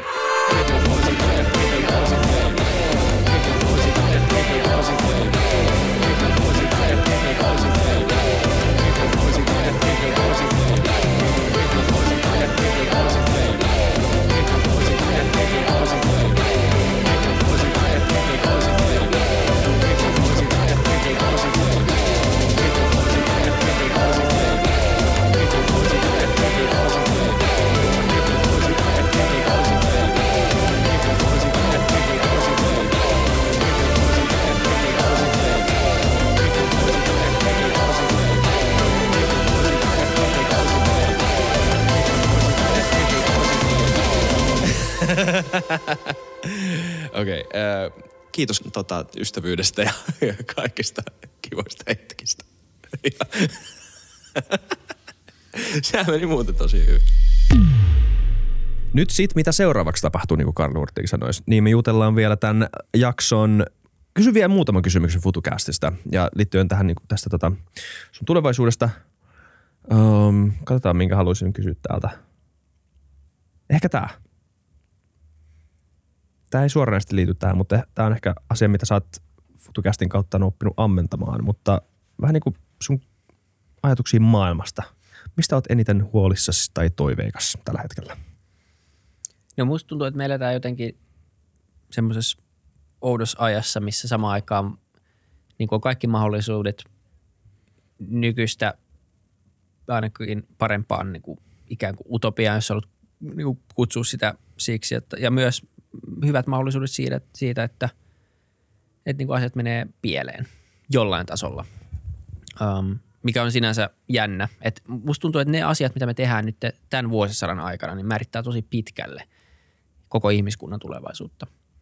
Ja mä en tiedä, onko tämä niinku vaan semmoinen, että kaikki, kaikista ihmisistä, jotka elää omassa ajassaan, niin tuntuu näin. Totta kai varmaan niin maailmansotien keskellä tuntui, tuntui näin, tai 1800-luvulla niin on, on saattanut tuntua näin. Mutta kuitenkin me samaan aikaan meillä on aika paljon mielenkiintoisia, tai ei nyt mielenkiintoisia, meillä on paljon vakavia haasteita tällä hetkellä maailmassa. Meillä on myös tosi paljon työkaluja ratkaista asioita, ja lähinnä se nyt tulee perustua siihen, että minkälaisia päätöksiä – me tullaan tekemään tästä eteenpäin, niin mitä me tullaan priorisoidaan, miten me saadaan tämä meidän koko homma kasaan. Meitä on enemmän kuin ikinä. Se, sekin on ero, ero 1800-luvun, 1700-lukuun. Asioita on vaikeampi koordinoida varmaan kuin ikinä. Vaikka ne samaan aikaan pitäisi olla helpompia koordinoida kuin ikinä. Et se on jotenkin semmoinen vähän paradoksaalinen aika. Uh, niin on vaikea tietää, että pitäisikö olla toiveikas vai huolissaan, mutta mä oon kyllä itse aina kuitenkin ollut enemmän toiveikas kuin huolissaan, koska meillä on kaikki mahdollisuudet tehdä tosi hyviä päätöksiä ja kysymys on lähinnä se, että mitkä voimat ohjaa siihen ja mitä me tullaan se tekemään. Ja ehkä eniten se kysymys on se, että miten nopeasti tai milloin. Musta tuntuu, että kyllä me tullaan väkisinkin jossain vaiheessa ratkaisee asiat niin kuin kuten ilmastonmuutos tai tekoälyregulaatio tai pakolaisaallot tai eettisempi ruoka tai mitä näitä nyt kaikkia on – mutta se kysymys on vain, että miten kauan se menee ja mitä ehtii tapahtua tässä välissä. Um, hmm. Ja siitä mä oon huolissani, että tietyissä asioissa me ollaan, juostaan jäljessä auttamatta. Me ollaan niin kuin monen ongelman kanssa todella myöhässä ja se kysymys on, että voidaanko vetää jotain, jotain niin kuin jänistä, jänistä hatusta tässä, joka pelastaa meidät. Ja luultavasti olematta nyt liian tämmöinen teknoevangelisti, niin, niin se mitä ollaan nähty – miten teknologia on kehittynyt viime vuosina, niin, niin on aika varma, että pystytään vetämään. Ja se kysymys on lähinnä, että minkälaista, minkälaista haittaa on ehtinyt syntyä tässä välissä, niin, niin tota, se, siinä mielessä tämä on tosi mielenkiintoista. Mä luen tällä hetkellä semmoista kirjaa, jonka nimi on What We Owe the Future. Ja se on aika mielenkiintoinen filosofinen ähm, koe tai ajatusleikki. Joku kirjan kirjoittaja on miettinyt niin kuin miljoona vuotta eteenpäin. Hmm mitä meidän päätökset tässä hetkessä, mitä, mitä meillä on ikään kuin velkaa niille ihmisille, jotka tulee meidän jälkeen. Ja niille päätöksille, mitä me tehdään tällä, tällä hetkellä, niin on vaik- niin kuin valtava vaikutus kaikkiin ihmisiin nyt, mutta myös kaikkiin tuleviin ihmisiin, joita ikinä tulee olemaan. Ja niitä tulee olla aika paljon, ellei me söisi sitä, että homma on niin kuin ihan totaalisesti ennen sitä jollain ydinsodalla tai, tai vastaavalla, mikä on tällä hetkellä kuitenkin todennäköisempää kuin pitkä aikaan. Niin siksi tämä on vähän tämmöinen vastakkainasetteluiden aika, että en tiedä kumpaa pitäisi olla ja en varmaan kenelläkään ole siinä oikeastaan mitään vastausta. Mutta mä valitsen kuitenkin toivon ihan vain sen takia, että joka päivä niin näkee uusia huikeita edistyksiä, edistysaskeleita teknologiassa, tieteessä, kaikessa. Sitten se kysymys on vaan, että riittääkö se ja, ja kanavoituuko se oikeisiin paikkoihin ja, ja mitä ehtii tapahtua tässä välissä. Mm. Nyt kun sä oot tehnyt FutuCastia, niin tota, ja sä oot kuitenkin niin kuin ollut yrittäjä ja olet edelleen siis yrittäjä päätoimisesti ja se on sun, ei vaan mitä sä teet, vaan kuka sä oot. Niin jos, jos pitäisi mitata, että kuka on menestynyt yrittäjä, minkälainen on menestynyt yrittäjä, niin joku voisi sanoa, että kaikki muu on paskaa, vaan se, että kuinka isoja menestyksekkäitä firmoja tota, yrittäjä on tehnyt tai osannut rakentaa, niin se määrittää sen. Ja se ei ole välttämättä täysin väärin. Se on aika iso mittari. Se on hyvin konkreettinen. Se on hyvin konkreettinen ja hyvin niin kuin, joo, vertailtavissa oleva mittari, joka merkitsee jotain konkreettista. Öm, mutta öm, kun sä puhuit tuosta toiveesta ja pessimismistä, niin, niin sä et varmaan olisi eri mieltä sen kanssa, että, että tota, nämä ei ole mitään niin kuin asioita, mitkä vaan tapahtuu, vaan ne on niin kuin valintojen, ö, ö, valintojen päässä olevia asioita, joita sitten arvioidaan, että no oliko tämä nyt onnistunut vai eikö- oliko tämä epäonnistunut. Niin miten, tämä nyt vähän kiertelee ja kaartelee tämä setup, mutta ehkä se mitä haluan kysyä on se, että miten tämä podi ja tämä, miten tämä on niin kuin laajentanut sun maailmankatsomusta muutenkin on vaikuttanut siihen, miten sä yrität? Ja minkälainen sä oot yrittäjänä, vai onko ollenkaan vaikuttanut? Onko se jopa, onko se jopa ollut haitallinen? Se on melkein, en mä tiedä onko se ollut haitallinen, mutta se, mä oon jossain vaiheessa naurannut sitä, että ja niin kuin käytiin tässä jaksossa läpikin, niin, niin tiety, tietyssä mielessä niin yrittäminen vaatii just vähän semmoista hullun itseluottamusta, koska statistisesti niin se on tosi huono idea. Tilastollis, tilaston valossa niin sun yritys tulee epäonnistua, eikö niin? niin kuin, riippumatta Puhtaasti melkein statistisesti, Niin, jos sä katsot joo. vaan niin kuin tilastollista tai tilastoja siitä, kuinka moni vasta perustettu yritys pärjää yli kolmenvuotiaaksi, Hmm. tietenkin alasta vähän riippuen ja, ja näin. Tai kuinka moni yritys ylipäätään työllistää ikinä jonkun muun ihmisen kuin sen perustajan. Mm. Niin eihän se näytä ihan hirveän niin kuin fiksulta, jos sä lähestyisit sitä pragmaattisesti, miettisit, missä mulla on hyvät todennäköisyydet onnistua jossain tai mm. tehdä positiivista vaikutusta maailmaan, niin tilastojen valossa se ei näytä hirveän fiksulta valinnalta. Ja ehkä se, mikä on huomannut tässä, kun tätä Fytykästiä tekee, niin, niin, tota, ähm, niin, niin semmoinen niin kuin tietty, tietty hullun itseluottamus niin katoo väkisin, koska sä ymmärrät, miten vähän sä tiedät mistään, kun sä juttelet koko ajan jonkun ekspertin kanssa jossain aiheessa, joka tietää sua tuhat kertaa enemmän jostain aiheesta. Sitten seuraavan, seuraavana tuntina taas jonkun toisen kanssa, joka tietää taas jostain aiheesta sua tuhat kertaa enemmän. Sitten tulee jossain vaiheessa sellainen fiilis, että sä et mistään mitään enää. Niin kuin periaatteessa samaan aikaan totta kai sieltä syntyy vankka generalistipohja, joka antaa sulle kilpailuidun suhteessa muihin, mutta se ei ole aina helppo muistaa. Voi tuntua helposti semmoisessa se, niin kuin tilanteessa, että et, et sä oot vähemmän, äm, tai vähemmän todennäköisesti tulet sanoa, joo joo, kyllä kyllä me hoidetaan toi, ja sitten sä mietit jälkeenpäin, miten sä teet sen, kuin mitä ehkä sä teet 80-vuotiaana ilman, että sä oot tehnyt tätä podia viisi vuotta. Et siinä mielessä siinä on jonkin sortin haitallinen efekti, mutta kunhan sen tiedostaa, niin, niin pitää kuitenkin jotenkin pitää Mutta nämä onko erillään. toi, onko toi niinku hyvä nähdä vaan haitallisena efektinä, koska eikö toi myös niinku ole tietyn näköistä niinku perspektiivin laajentamista, joka voi, ei ole, ei ole pelkästään siellä rajoittamassa sun kai. toimintamahdollisuuksia, vaan On. myös niinku juurruttamassa. Nimenomaan, sen, siellä on joo. paljon myös hyviä puolia. Mutta Niin. tavallaan siihen niin kuin ihan semmoisen hullumpaan itseluottamukseen ja semmoiseen niin kuin tekemisen meininkiin, niin se voi olla pieni jarruttava mm.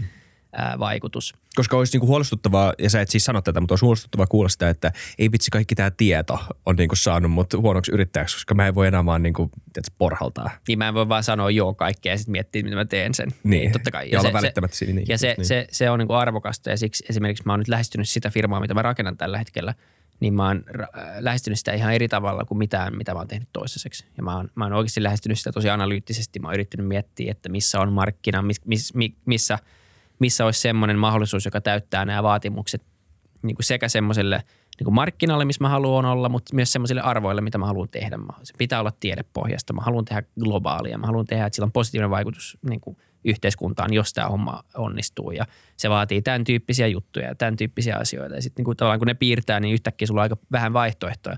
Mutta sekään ei vielä riittänyt, vaan sitten sit mulla jokainen idea, joka on tullut, niin mä yritin puhkasta jonkun fiksun, kaa, fiksun ihmisen kanssa, joka on ekspertti siinä alalla.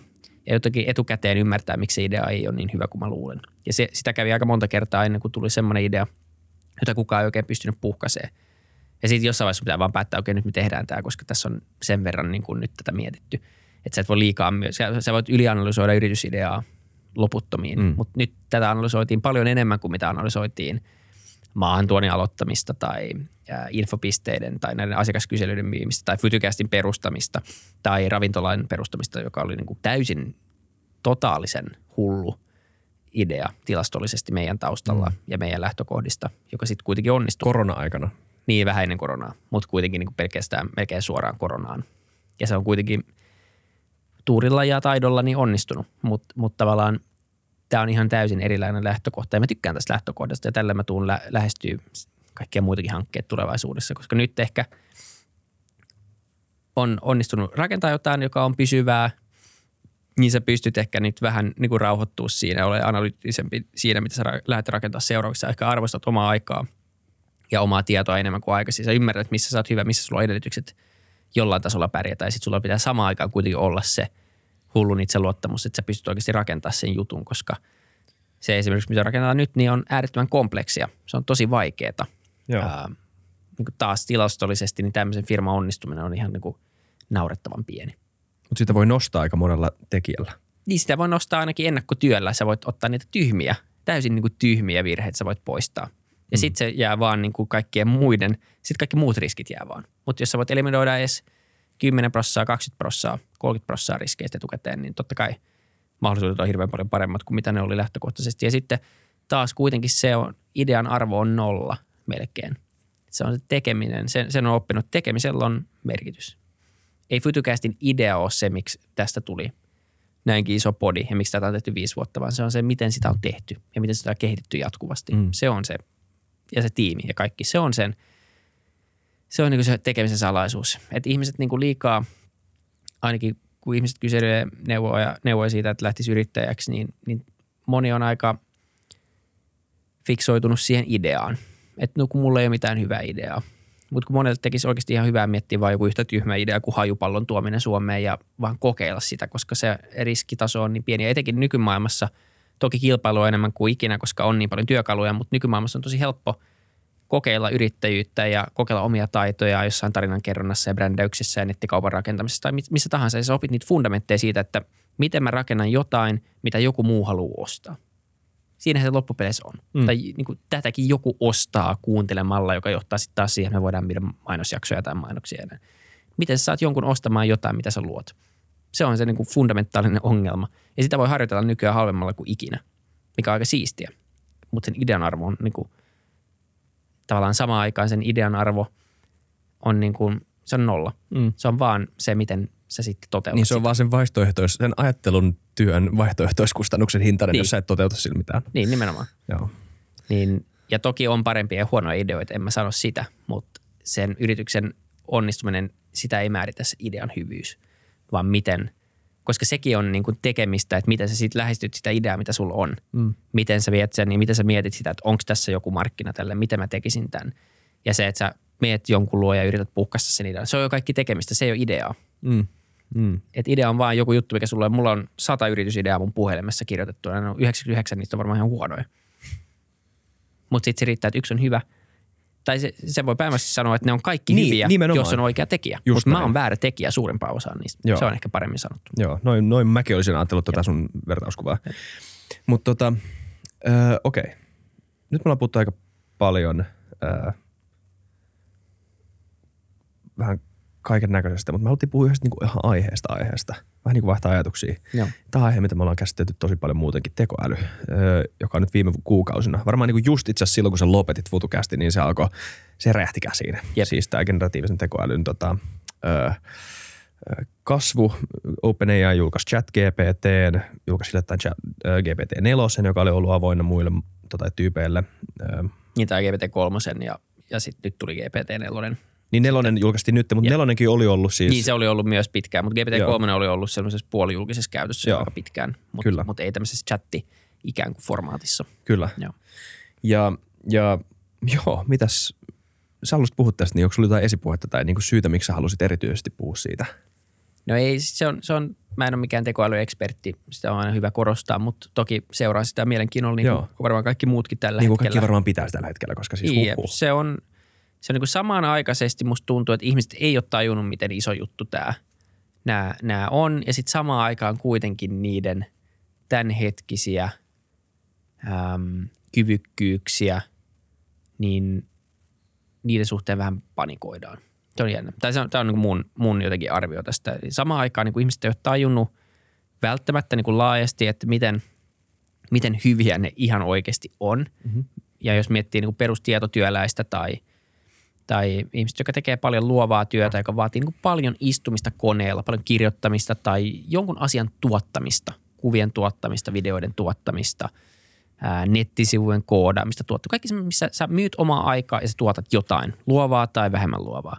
Niin mikä mullistus niin kuin nämä työkalut on kaikkien näiden ihmisten työhön, niin siitä, si, vähän, siinä vähän tuntuu, että ihmiset vähän nukkuu. Että, että kun kysyy, että ihmiset, oletteko te kokeillut tai oletteko te tuonut sen niin kuin teidän arkeen, että käytättekö se sitä säästääkseen aikaa. No mä ehkä vähän kokeilin, mutta en mä sitä silleen käytä. Et se, on, se on jännä, että, että, että niin kuin tosi moneen asiaan, niin sitä voisi tällä hetkellä mun mielestä jo käyttää. Et jos mä tekisin eri, eri juttuja, jos mä olisin jossain nyt palkkatöissä, jossa on niin kuin paljon, paljon semmoista, missä mä joudun, niin kuin, mä myyn mun aikaa sille firmalle ja mun pitää tuottaa jotain tiettyä määrää outputtia, niin mulla on vaikea nähdä mitään semmoista työtä melkein, missä sä et voisi nostaa sun omaa tuottavuutta merkittävästi. Se kysymys on vaan, miten sä käytät niitä. Se, se ei tarkoita, että sä vaan syötät sinne ja se tekee valmiiksi kaiken, mutta tavallaan niin kuin se voi antaa sulle ideoita, se voi tehdä helpot osat sun duunista, se voi, se voi niin kuin korjata virheitä. Koodareille tämä on ihan mullistava asia. Se, että sä, sä niin kuin pyydät sen, sä voit koodata jotain, syöttää sen sinne, pyytää, että se debuggaa sun koodin, tai sä, voi, sä voit koodata jotain ilman, että sä osaat koodata. GPT-4 oli se, että sä voit syöttää sinne vaan käsin piirretyn niin kuin, ää, hahmotelman verkkosivusta ja se koodaa sen verkkosivun pohjan. Tämmöisiä niin kuin ihan uskomattomia asioita oikeasti, jos miettii. Ähm, niin se, se mua vähän ihmetyttää, että, että toivon mukaan ihmiset kokeilee näitä ja, ja käyttää ja ottaa niitä oikeasti käyttöön omassa arjessaan ajan säästämisessä. Jos mä olisin siinä nyt podeissa, niin mä tekisin jokaisesta jaksosta outlinein eka sen kautta. Ja sitten mä menisin takaisin ja, ja niin kuin kirjoittaisin itse niitä ja sit, sitten kysyisin taas tarkentavia kysymyksiä. Et, et jos miettii, miten paljon ideoita sieltä voi saada, inspiraatiota. Mm. Mutta jotenkin ehkä ihmisillä on vielä vähän että mä teen itse, mä osaan ja ei voi niinku ulkoistaa. Tai Mä en tiedä mikä siinä on, mutta mut, Moni varmaan osaa tai tajuttaa, ei ole vielä niin, kokeillut. mä luulen, että se on vaan ehkä, mutta kannattaa, mun mielestä sitä ei niinku siinä mielessä voi hypettää nyt liikaa, että ne on nyt oikeasti, esimerkiksi ChatGPT on niin, niin hyvä nyt, että sitä voi oikeasti käyttää. Mm. Se ei ole kuin joku Google Translate seitsemän vuotta sitten, joka niinku, sä, sä, se loi sulle enemmän töitä kuin mitä se säästi. Niin. Google Siis- Translate on toinen esimerkki siitä, mikä on niin kuin kehittynyt viimeisen kymmenen vuoden aikana niin hyväksi, että se oikeasti niin kuin jopa suomen ja englannin välillä on, on jo niin hyvä, että sä säästät aikaa kääntämällä, ellei sä oot niin joku ihan huippukääntäjä, joka niin kuin kääntää kokonaisia kirjoja, mutta niin perustyypille, joka joutuu vaan kääntämään joku memon tai dokumentin työssä taas, niin, niin kokeilkaa ja ne on, nämä on vasta tulossa. Siis me ollaan nyt kuitenkin 2023, tämän vuosikymmenen lopussa nämä tulee olemaan aivan niin uskomattoman hyviä ää, nämä järjestelmät. Mutta Goldman, Niin. mä sanon vielä tosta Joo. nopea vaan. Joo, mä koska näin siis, Goldman jutun. Se Goldman Sachs joo. Siis kun sä puhuit siitä, että ihmiset ei vielä tajua, että kuinka mullistavia nämä on, niin, niin tässä on ainakin yksi hahmotelma siitä, kuinka mullistavia Joo. nämä oikeasti voi olla. Ja me tiedät, että meillä on ollut lukuisia jaksoja, missä täällä on ollut erilaisten tyyppien firmojen edustajia ja niin kuin erilaisia tutkijoita ja erilaisia tota, whatever tyyppejä sanomassa, että ei, ei, ei tekoäly, vaan tukiäly. Nämä tulee ihmisen vierelle ja Joo. näin. Who knows? Kaikki tämä on siis spekulaatio, mikä Jep. perustuu vaan siihen, että mikä on meidän paras arvaus tulevaisuudesta. Goldman Sachsin arvio on se, että seuraavan kuinka monen vuoden aikana, öö, vuosikymmenen lopulla, en muista, nyt mä- en halunnut sanoa, ei, mutta mutta siis ei se lyhyen, nyt niin pitkä aika ainakaan ollut. ei, 300 miljoonaa työpaikkaa Joo. katoamaan. Jep. Se, se on tosi Ja mielenkiintoinen. korvattavissa, siis tämän tekoälyn, suoraan tekoälyn korvattavissa, Joo. 300 miljoonaa. Niin siinä varmaan on niin piileä totuuden siemen, mutta sitten samaan aikaan niin näissä aina unohtuu tietenkin se, että se, se luo uusia työpaikkoja. Mhm, kyllä. Se on vaikea sanoa vastata nyt, että mitä se on, niin kuin, minkä, mitä työpaikkoja se oikeasti luo, mutta kaikki nämä murrokset toistaiseksi on luonut enemmän kuin mitä on poistanut. Me ollaan monta kertaa tässä podissa sanonut, että tämä on erilainen. Sitä mieltä mä ainakin olin, kun me aloitettiin Fytykäs. Mä en tiedä, mitä mieltä mä enää oon. Ää, että onko se niin kuin, onko tämä erilainen vai ei, tämä muutos. Ehkä se on. Se, se ainakin vie sitä ns. luovaa, luovaa työtä. Mutta sitten se, se kysymyksen voisi myös kääntää, että viekö se oikeasti? Vai viekö se sitä luovan työn niin kuin ikään kuin, niin kuin tuotanto-osuutta pois? Ja se antaa kuitenkin niin kuin ihmisen luovuuden kukkia enemmän kuin aikaisemmin, koska se voit tuottaa enemmän kuin aikaisemmin. Jos sä oot kuvaaja, niin, niin sä voit saada ideoita etukäteen, minkälaisia setappeja sä voit tehdä. Jos sä oot copywriteri, sä voit saada ideoita, miten sä voisit tehdä jonkun osan sun, sun niin kuin tekstistä paremmin. Mutta mä luulen, että niin kuin parhaille tyypeille joissain alueilla tulee aina ole töitä. Ja sitten niin kuin muista ihmisistä siinä alalla, niin, niin tota, ne saattaa niin kuin tukea näitä parhaita. Ja se tarkoittaa, että kokonaisoutputti, siitä kukaan ei puhu, että, että kokonaisoutputti voi myös nousta. Me voidaan saada niin kuin tuottavuus, työn tuottavuus voi nousta. Se on esimerkiksi Suomen taloudelle Takuulla. hirveä ongelma, niin kuin, että meidän tuottavuus ei ole kasvanut. No tarviiko meidän välttämättä vähentää työpaikkoja vai voitaisiko me vaan saada nykyiset työpaikat, mitä on, niin tuottamaan aikaisempaa enemmän outputtia. Ja siihen tämä niin per tehty työtunti monelle työlle, niin, niin sen, sen työn, tehdyn työn määrän pitäisi nousta merkittävästi. Se ei tarkoita, etteikö poistuisi mitään työtä. Mä luulen, että ne työt, mitkä poistuu ensimmäisenä, niin on tämmöiset junioripositiot, trainee-positiot, aikaisen vaiheen positiot yrityksissä, jotka on tosi paljon kuitenkin loppupeleissä papereiden pyörittelyä ja admin-hommaa. Mm. Ei niin paljon itsenäistä ajattelua, koska se itsenäinen ajattelu juristifirmoissa, tilintarkastusyhteisössä, luovissa, jopa luovissa toimistoissa, niin jätetään yleensä niille, joilla on enemmän kokemusta. Totta kai ne toimii siis semmoisena niin ensimmäisenä Kyllä. ö, kosketuksena yritysmaailmaan monelle nuorelle ja Jep. moni nuori pääsee tutustumaan yrityskulttuuriin, Niin, oppi, yrityspolitiikkaan. miten tehdään näin. töitä ja, ja miten kirjoitetaan, mitkä on nämä prosessit, mutta kun ne kaikki voidaan automatisoida, mm. niin nyt kannattaa niin kuin äkkiä joko ei olla semmoisessa asemassa tai sitten oppia käyttää näitä kaikkia työkaluja, jolloin sun output on vaan niin paljon korkeampi kuin kaikilla muilla, että sä oot tosi arvokas, koska hei, miksi, miksi tämä Isak täällä, niin se tuottaa joka päivä viisi kertaa mm. enemmän outputia kuin kaikki meidän muut treenit. Se, sit, sehän pitää niin kuin ymmärrätkö, nostaa. kuinka niin hämmästyttävästi jo to, tai hämmästyttävää jo toi on? Että sä sanoit, että joo, tämä niin kuin, tää monen niin kuin, kauppakorkeasta oikeuksesta ja muista tämmöisistä paikoista valmistuvan tyypin niin kuin, uran alun elinehto öö, tulee vaan katoamaan. Ja kaikkien, Jep. näiden kaikkien ihmisten pitää vaan niin keksiä joku uusi juttu. Joo.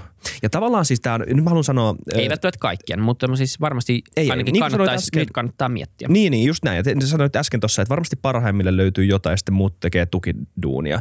Niin jo toikin on aika hämmästyttävä mm. lause siis, että, että tota, mä oon siis täysin samaa mieltä. Me ei voida täysin ennakoida sitä, että ku, kuinka paljon plus-miinus tulee luomaan uutta ja tulee, ää, äm, äh, tulee, tulee tota, kuinka paljon tulee uutta, kuinka paljon, anteeksi, kuinka paljon tulee uutta, kuinka paljon vanhaa katoaa. Mutta äm, se, mikä on tässä tosi jännää, on se, että et meillä ei oikein, tavallaan tähän niin kuin aika utopistinen maailma, missä niin kuin tekoäly ja automatisaatio ja robotiikka tuottaa parempaa hyvinvointia, enemmän hyvinvointia kuin ihminen koskaan pystyisi itse tekemään. Mutta meillä ei oikein mitään niin kuin taloustieteellistä tai sosiologista teoriaa selittämään sellaista yhteiskuntaa, että miten tämä toimii. Mm. Että meillä on niin kuin tietty eliitti, joka omistaa nämä ne koneet, sitten tietyt ammattilaiset, tämmöiset niin kuin hyperammattilaiset, jotka on parhaimpia siinä, mitä ne tekee, miten, jotka, ne, organisoi tätä koko hommaa, koordinoi. Sitten sulla on niin kuin tietty semmoinen massiivinen luokka tämmöistä niin kuin tukihenkilöitä ja sitten vielä isompi luokka siellä alla semmoisia niin kuin, vähän niin kuin spurguja, jotka Jep. pääsee elämään sitä utopiaa, tiedätkö? Mutta tämä on just se, mistä me ollaan puhuttu, että mikä... Et, tavallaan tämä on, tää on niinku tavallaan se tulevaisuuden utopia. Niin. Et miksi, miksi ihmiset voisi elää tämmöistä elämää? Miksi meidän pitää niinku, mm. öö, Mä luulen, että se elää. pohjautuu siihen, että Niin. niin. me niin kuin lähdetään siitä ää, lähtökohdasta, että, että niin kuin me, me luullaan tai ajatellaan, että jotta ihmisellä olisi merkityksellisyyden tunnetta, niin sen pitää tehdä jotain muuta kuin vaan olla. mm, mikä on ihan hyvä. Ehkä. Ja kyllä mä luulen, että se on ihan hyvä. Mutta Ihan mitä hyvä. se oleminen on, niin muuttuuko niin. se sitten? Pitääkö se olla työntekoa vai vo- voiko se muuttua enemmän siihen, että, että niin kuin autetaan heikommassa asemassa olevissa, tehdään enemmän hyvää tekeväisyyttä tai mm. tehdään enemmän, tulee tämmöinen kulttuuripommi asioita, aletaan tuottaa enemmän luovuutta kuin aikaisemmin, en mä tiedä. Tai sitten vaan löytyy kaikille enemmän työtä, töitä koska niin kuin tuottavuus, kansantalouden tuottavuus kasvaa niin, niin merkittävästi tämän tekoälybuumin seurauksena, että firmat kasvaa ja voi palkata enemmän. Esimerkiksi koodaus mm. tulee olla sellainen esimerkki, missä koodaajien määrä tulee nousee, ei tippumaan tämän seurauksena. Varmaan. Aivan varmaan. Koska meillä on tällä hetkellä, mä luulen, että meillä on, taisi olla Sam Altman, joka sanoi tämän Lex Friedmanin podcastissa, suora lainaus, mikä on mun mielestä hyvin sanottu. Meillä on, meillä on tarjontaongelma koodareiden kanssa, ei kysyntäongelma. Me, me koodattaisiin todella paljon enemmän maailmassa, jos meillä olisi enemmän halpaa koodarityövoimaa tai ylipäänsä enemmän koodareita saatavilla. Mutta koska niitä on niin vähän saatavilla suhteessa tarpeeseen, niin kulut nousee ja ne firmat, mm. jotka voi palkkaa niitä, niin niitä on, on kuitenkin vähemmän kuin mitä olisi Mutta eikö toi myös sen takia, että niinku koodareiden tasoeroissa on niin suuria eroja? Et niinku, su- Osittain, mutta on paljon semmoista niinku bulkki, bulkkikoodaaja, mitä tarvittaisiin. Okay. Ja, ja just tämä bulkkikoodaaja yhdistettynä tämmöiseen chat GPT-tyyppiseen työkaluun, mm. niin sen tuottavuus, ää, niin kun, tavallaan sen, sen output kasvaisi ihan hirveästi verrattuna siihen, mitä se tekee tällä mm. hetkellä. Et, et kyllä niin kuin jos me voitaisiin vaan, se ei tarkoita siis, etteikö syntyisi tasoeroja koodareiden välillä varmaan räikeämpiä kuin mitä on jo nyt, mutta mm. mä luulen, että kokonaisuudessaan meillä olisi enemmän kysyntää koodareille kuin aikaisemmin. Ja on varmaan muitakin tämmöisiä outoja. Me voitaisiin palkata ehkä enemmän ihmisiä sairaanhoitoon kuin tällä hetkellä. Mm. Ehkä paremmilla palkoilla, koska sen sairaalan niin kuin throughput ja, ja tuottavuus kasvaisi, koska meillä on niin kuin ää, täsmälääketiedettä, ennakoivaa lääketiedettä, meillä on koneita siellä, meillä on tiettyjä, niin kuin siirrytään osa diagnosti- diagnostiikasta kotiin, ää, näin. Niin tämä on just se, että se voi mennä jompaan kumpaan suuntaan. Mutta itse mä näen, että meillä on niin mahdollisuus luoda, luoda niin, niin paljon enemmän hyvinvointia halvemmalla kuin aikaisemmin. Ja se tarkoittaa, että tämä on niin se keino, millä me saadaan myös äm, ikään kuin kehitysmaat, niin niiden, niiden tuottavuuskasvu niin isoksi, että ne pääsee mukaan tähän moderniin talouteen. Se kysymys on sitten vaan se, että vetääkö nämä, kuka vetää nopeammin, vetääkö just nämä maat, joissa nämä tekoälyt ja, ja tämä buumi on nopeampaa ja, ja ne firmat, ketkä omistaa nämä, niin vetääkö ne nyt isomman gapin kaikkiin muihin vai ei? Tämähän on, joo, tä, tässä Se on, on nyt, se kysymys varmaan. joo. Puhutaan näistä isoista teemoista. Tämä on ihan jännää, koska on tavallaan niin kuin voidaan mutistella siitä, että niin kuin on- onpa jännää, me ollaan puhuttu tästä aikaisemminkin, että onpa jännää, että niin kuin kukaan ei olisi uskonut, että niin kuin luovat alat on uhattuna tekoälystä, mm. ö, mutta näin nyt näyttää olevan ö, ennen, ennen kuin, niin kuin moni muu. Niin. Tämä on ollut sun teoria Koko ajan mä sanon, että siivoja, niin se on se, joka menettää työpaikkansa viimeiseksi. Joo, tai niin, viimeisen tai ikkunanpesiä. Tai niinku tämmöinen niinku vaikeasti auto, laita joku niinku Boston Dynamicsin robotti oikeasti siivoamaan, niin siihen on monta monta vuosikymmentä ennen kuin se tekee se homma. Kyllä. Vaikka meillä on niinku robottiimureita. Mutta laita se robottiimuri kiipeä jonnekin kaapin päälle ja ottaa sieltä ne pölyhiukkaset pois. Niin me ihmiset ollaan niin, niin ihastuneita omaan mielikuvitukseemme ja älyymme, että me ollaan Jep. kuviteltu, että se on meidän hienoin ominaisuus, kun taas se, että meillä on toisin kuin muilla, monilla muilla tämmöisillä apinaeläimillä, niin meillä on ihan äärettömän sofistikoitunut hienomotoriikka meidän sormissa. Kyllä, Ja se on nimenomaan. ehkä hienompia asioita, mitä meillä se on. on evolutiivisesti se, mikä on meidät tuonut pois tuolta viidakosta. Just niin. Et, ja sitä ei pysty tolleen noin vaan hmm. Ja sitten toinen pointti siinä on, että mikä on se, missä meillä on insentiivi automatisoida töitä ensin. Onko se matalapalkka-aloilla vai korkeapalkka-aloilla? Mm. Totta kai me automatisoidaan firman näkökulmasta eka ne tyypit, jotka maksaa eniten firmalle. Jep. Jos mä saisin valita, että mistä, niin kuin kenen palkan mä otan eka pois, niin kyllä mä otan nyt kalliimman, tai niin kuin mistä mä vähennän, jos mm. nyt mä, niin kuin, Juristin. niin, jos mä katson niin vaan numeroita ja, ja mietin vaan niin kuin, ö, osakkeenomistajan arvoa, niin totta kai kallein palkka pois eka. En mä nyt varmaan siivousfirmaa irtisano. Että tämä, tämä, on, niin kuin, tämä menee mun mielestä mennyt aika pitkälti ohi ihmiseltä. Et nyt katsoo, miten ChatGPT kirjoittaa kopi, kopia tai miten se, niin kuin, ää, miten se kirjoittaa. Se kirjoittaa aika hyvin. Ei, ei sit pääse yli eikä ympäri. Sitten sä voit olla parempi antaa ohjeita ja huonompi antaa ohjeita, mutta kyllä se niin kuin suurimman osan bulkkitekstistä kirjoittaa jo niin hyvin. Tämä on, tää on jännää. Mm. Ja kukaan ei voi sanoa tietenkään, että mihin se, mihin se johtaa. Se on myös varmasti ihan todennäköistä siihen, että 300 työpaikkaa katoaa pysyvästi. 300 miljoonaa siis. Niin, anteeksi. Ei 300 työpaikkaa. se ei olisi niin iso ongelma. Mutta joo, 300 miljoonaa työpaikkaa. Niin. Ja voi olla enemmänkin. Who knows? Jep. Ei kellään mitään vastauksia. Et siksi tämä on, tää on älyttömän mielenkiintoista. Mutta kyllä se pitää mun mielestä kuitenkin yrittää nähdä mahdollisuutena ja kääntää mahdollisuudeksi. Ja miettiä just sen kautta, että no miten näitä käytetään sitten siihen, että, että yhteiskunnan kokonaiskapasiteetti kasvaa. Miten me Mm. saadaan enemmän hyvinvointia halvemmalla monelle, mahdollisimman monelle ihmiselle. Nyt oli tullut tämä kirje. Monta asiantuntijaa ja monta akateemikkoa, monta siis alan tyyppiä oli allekirjoittanut tämmöisen vetoomuksen, jossa haluttiin keskeyttää tämä tekoälykehitys seuraavaksi, vähintään seuraavaksi kuudeksi kuukaudeksi. Että ei tämä vähän miettiä tätä. Ja se ei- niin tota, ei- ota mä sanon loppuun vaan. Niin, tota, ö, niin siinä vaan tuli mieleen se, että että ö, siinä on muutama pointti, mikä olisi, mistä olisi hauska puhua sunkaan. Mutta siinä niinku se oleellinen pointti oli se, ö, että, että, tota, että riskit, siitä huolimatta, että vaikka, ne, vaikka haluttaisiin hyväksyä ne mahdollisuudet, niin riskit on niin korkeat tällä hetkellä. Ja me ei olla vaan jotenkin, vähän niin kuin sanoit, että me olla, edetään vähän semmoisessa sumussa tämän suhteen, että me ei, osa, me ei, oikeasti, me ei oikeasti vielä osata oikein annostella sopiva määrä perspektiiviä siihen, että mitä just nyt on tapahtumassa. Moni ei välttämättä ole sisäistänyt, kuinka käsittämättömän ö, hyvä GPT-4 on ja kuinka paljon parempi GPT-5 tulee todennäköisesti olemaan.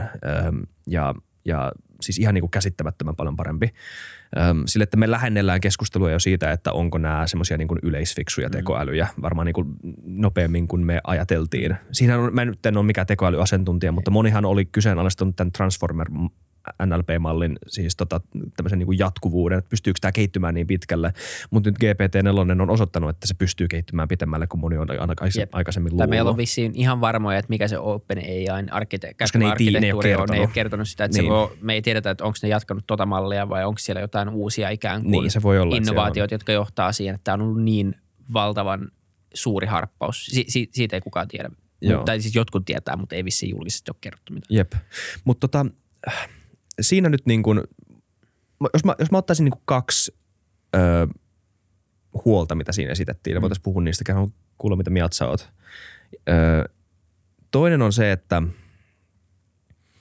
että sit jos tämä tekoäly, mä nyt vähän sekoitan ehkä vähän omaa perspektiiviä mm. tähän, koska mä en tiedä, onko tämä nyt suora, suoraan siitä vetoomuksesta, mutta tota, se, että sanotaan, että Google ja Microsoft molemmat onnistuu luomaan tämmöisen niin kuin AGI-tä, siis tämmöisen niin kuin perus, niin kuin generalistisesti, generalistisesti fiksua tekoälyä lähentelevää tekoälyä, jotka on niin voimakkaita, että ne pärjää niin kuin käytännössä mistä tahansa. Ihan siis periaatteessa mistä tahansa. Niin kuinka niin kuin älytön kilpailuvaltti se on mm-hmm. ja mitä se tekee markkinataloudelle. Mm-hmm. Että jos sulla on niin kuin, jos verrataan johonkin Ma- Amazoniin, joka muutenkin ehkä on kasvanut, no siis Amazonihan kasvustrategiaan liittyy semmoisia niin kuin vähän kyseenalaisia niin kuin kilpailustrategioita, että sä meet johonkin markkinalle, tässä on firma, joka myy hous, housuja. Sitten koska sä oot Amazon, niin sä pystyt myymään housuja tappiolla niin paljon, että tämä toinen firma vaan niin kuin joutuu antautumaan. Yeah. Mikä on vähän semmoista, että onko tämä nyt reilua kilpailua. Niin mieti, jos sulla olisi, jos oot Amazon ja sulla on ChatGPT tai GPT-17, joku tämmöinen ihan jäätävä AGI, jota kellään muulle ei ole, koska ne sä et tietenkään halua antaa ChatGPT niin. 14, anteeksi GPT 14, 17 muille, niin, niin sä voit kirjoittaa sille, että hei, että, tota, että mä haluaisin niinku vallottaa housubisneksen. Niin miten mä teen sen? Ja sitten se AGI kertoo sulle muutamassa minuutissa, että okei, jos sä haluat vallottaa housubisneksen, niin sä teet nämä jutut. Niin mitä tämä tekee markkinataloudelle? Mm. Että sulla on muutama, kaksi firmaa, jotka pystyy tekemään näin. Ei, tämä on tosi mielenkiintoista. Ehkä yhtenä lisäyksen vaan siihen ää, Joo. kirjeeseen, niin siinä ei pyydetty keskeyttämään kaikkea tekoälykehitystä, vaan vaan näiden black box, tämmöisen mustalaatikko, Joo. chat GPT-tyyppisten generatiivisten tekoälyjen ää, Hyvä. Ihan vaan, Kiitos. vaan tarkennuksena. Joo, hyvä selvennys. Se on, sit saanut, se on myös saanut jonkun verran kritiikkiä tämä kirje. On. Ää, Jakanut paljon mielipiteitä. Joo, ja siis myös semmoista niin kuin ikään kuin asiakritiikkiä, eli siellä on, on näyttäytynyt, että siellä on ollut ää, jonkun verran feikki ää, väärennettyjä allekirjoituksia ja, ja moni, moni on vetänyt ää, ikään kuin oman lausumansa jo takas julkisesti näistä tunnetuista ihmisistä, jotka on sen allekirjoittanut. Ketkä esimerkiksi? Mä, mä en muista nimiä, Okei. mutta se, se löytyy. Esimerkiksi Viceissa oli hyvä artikkeli siitä, että se on saanut aika paljon kaikkea kritiikkiä. No anyway, se ei poista sitä, etteikö niin kuin se huoli on mun mielestä ihan jollain tasolla perusteltu. Mikä mua on häirinyt pitkään tässä tekoälykeskustelussa, etenkin tässä AGI, eli tässä niin kuin yleistekoälykeskustelussa on se, että niin kuin oletetaan, no ensinnäkin pari niin kuin juttua, että, että ensimmäinen juttu on se, että oletetaan, että jotta tämmöinen yleis niin kuin fiksu tekoäly pystyttäisiin kehittämään, niin sen pitäisi olla jotenkin tietoinen. Mä haluan korostaa, että mä en ole tekoälyekspertti, mutta mulle se tuntuu vähän oudolta lähtökohdalta, että jotta joku tekoäly voisi olla yleisfiksu ja pärjätä melkein tilanteessa, kun tilanteessa se pitäisi olla tietoinen. Se, se, se, sitä mä en niin kuin osta yhtään. Se, se voi feikata tietoisuutta, mutta mulla on vaikea nähdä, olet, tai ottaen huomioon, että me ei ymmärretä tietoisuudesta periaatteessa yhtään mitään, Niin. että me voidaan sanoa, että sen pitää olla tietoinen, jotta se pystyy tekemään asiat X tai Y. Se voi mm. olla, että se vaatii sen, mutta musta tuntuu, että se ei ole se vaatimus. Ja se sekoittaa helposti sen, sen keskustelun siihen, että me niin kuin ihmismäistetään näitä järjestelmiä, että, että kyllä mä sitten tunnistan semmoisen ge, niin generalistitekoälyn, kun mä näen sen. Sillä ei ole mitään määritelmää loppupeleissä. Mi, mi, mitä se oikeasti on? Joo, se on se, että se pärjää tilanteessa kuin tilanteessa ja se on fiksumpi kuin ihminen tai jotain tämän tyyppistä, mutta se, se tuntuu vähän hämmäiseltä. Ja sitten sit, sit, on yhtenä aspektina on tämä, että se pitää olla tietoinen ja toisena aspektina on tämä pelko siitä, että se karkaa. Se. Niin kuin, ikään kuin, kun, niin kuin on olemassa joku yksi tekoäly, joka on tietoinen ja sitten se karkaa nettiin ja sitten se valottaa maailman. Meillä on joku tämmöinen transformer-skenaario. Ja mä, mun pakko sanoa, että mä en ole vielä tavannut itse niin kuin vakavasti otettavaa koodaajaa, tekoälytutkijaa, tekoälyihmistä, joka uskoo tuohon teoriaan. Koska siinä myös niin kuin, siinä oletetaan myös, että sillä, sillä on sisäänrakennettu tahto sillä niin kuin generalistitekoälyllä. Sillä on joku tahto. Ikään kuin koneella olisi niin kuin tietoisuus tai tahto. Että mä, se on niin kuin se, se, se mä haluan vaan sanoa tähän pohjustukseksi, että mulla on Kyllä. niin kuin tosi vaikea nähdä. Ja se voi olla, että mä oon väärässä. Ja Tai että silloin siis, ö, silloin niin kuin, että silloin on oma tahto. Niin, silloin si- tahto, niin joka, nimenomaan joku, joo. joka ei ole koodattu sille, Niin. niin. koska lähtökohtaisesti nämä on tyhmää koodia, nämä järjestelmät. Ja GPT-järjestelmät, niin pitkälle kuin me tiedetään, niin ne on loppupeleissä, ne on tämmöisiä large language model-malleja, eli tämmöisiä isoja, niin kuin, niin kuin ne on ottanut hirveän määrän dataan sisään, ja sitten ne on tämmöisen seuraavan sanan arvauskoneistoja. Ne on tosi, tosi hyviä arvaamaan, että mikä sana tulee seuraavaksi. Ihan sama, mitä sä kysyt heiltä.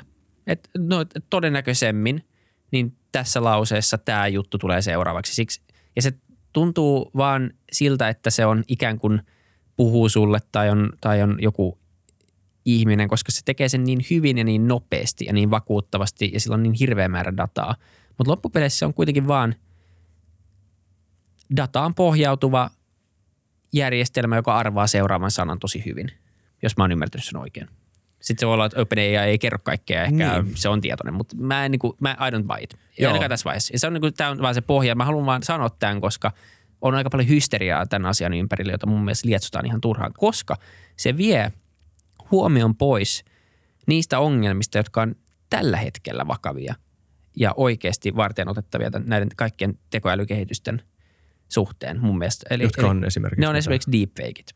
Tai, tai se, että me ollaan tosi lähellä tai jo siinä pisteessä, missä me pystytään feikkaamaan todistusaineistoa, Jep.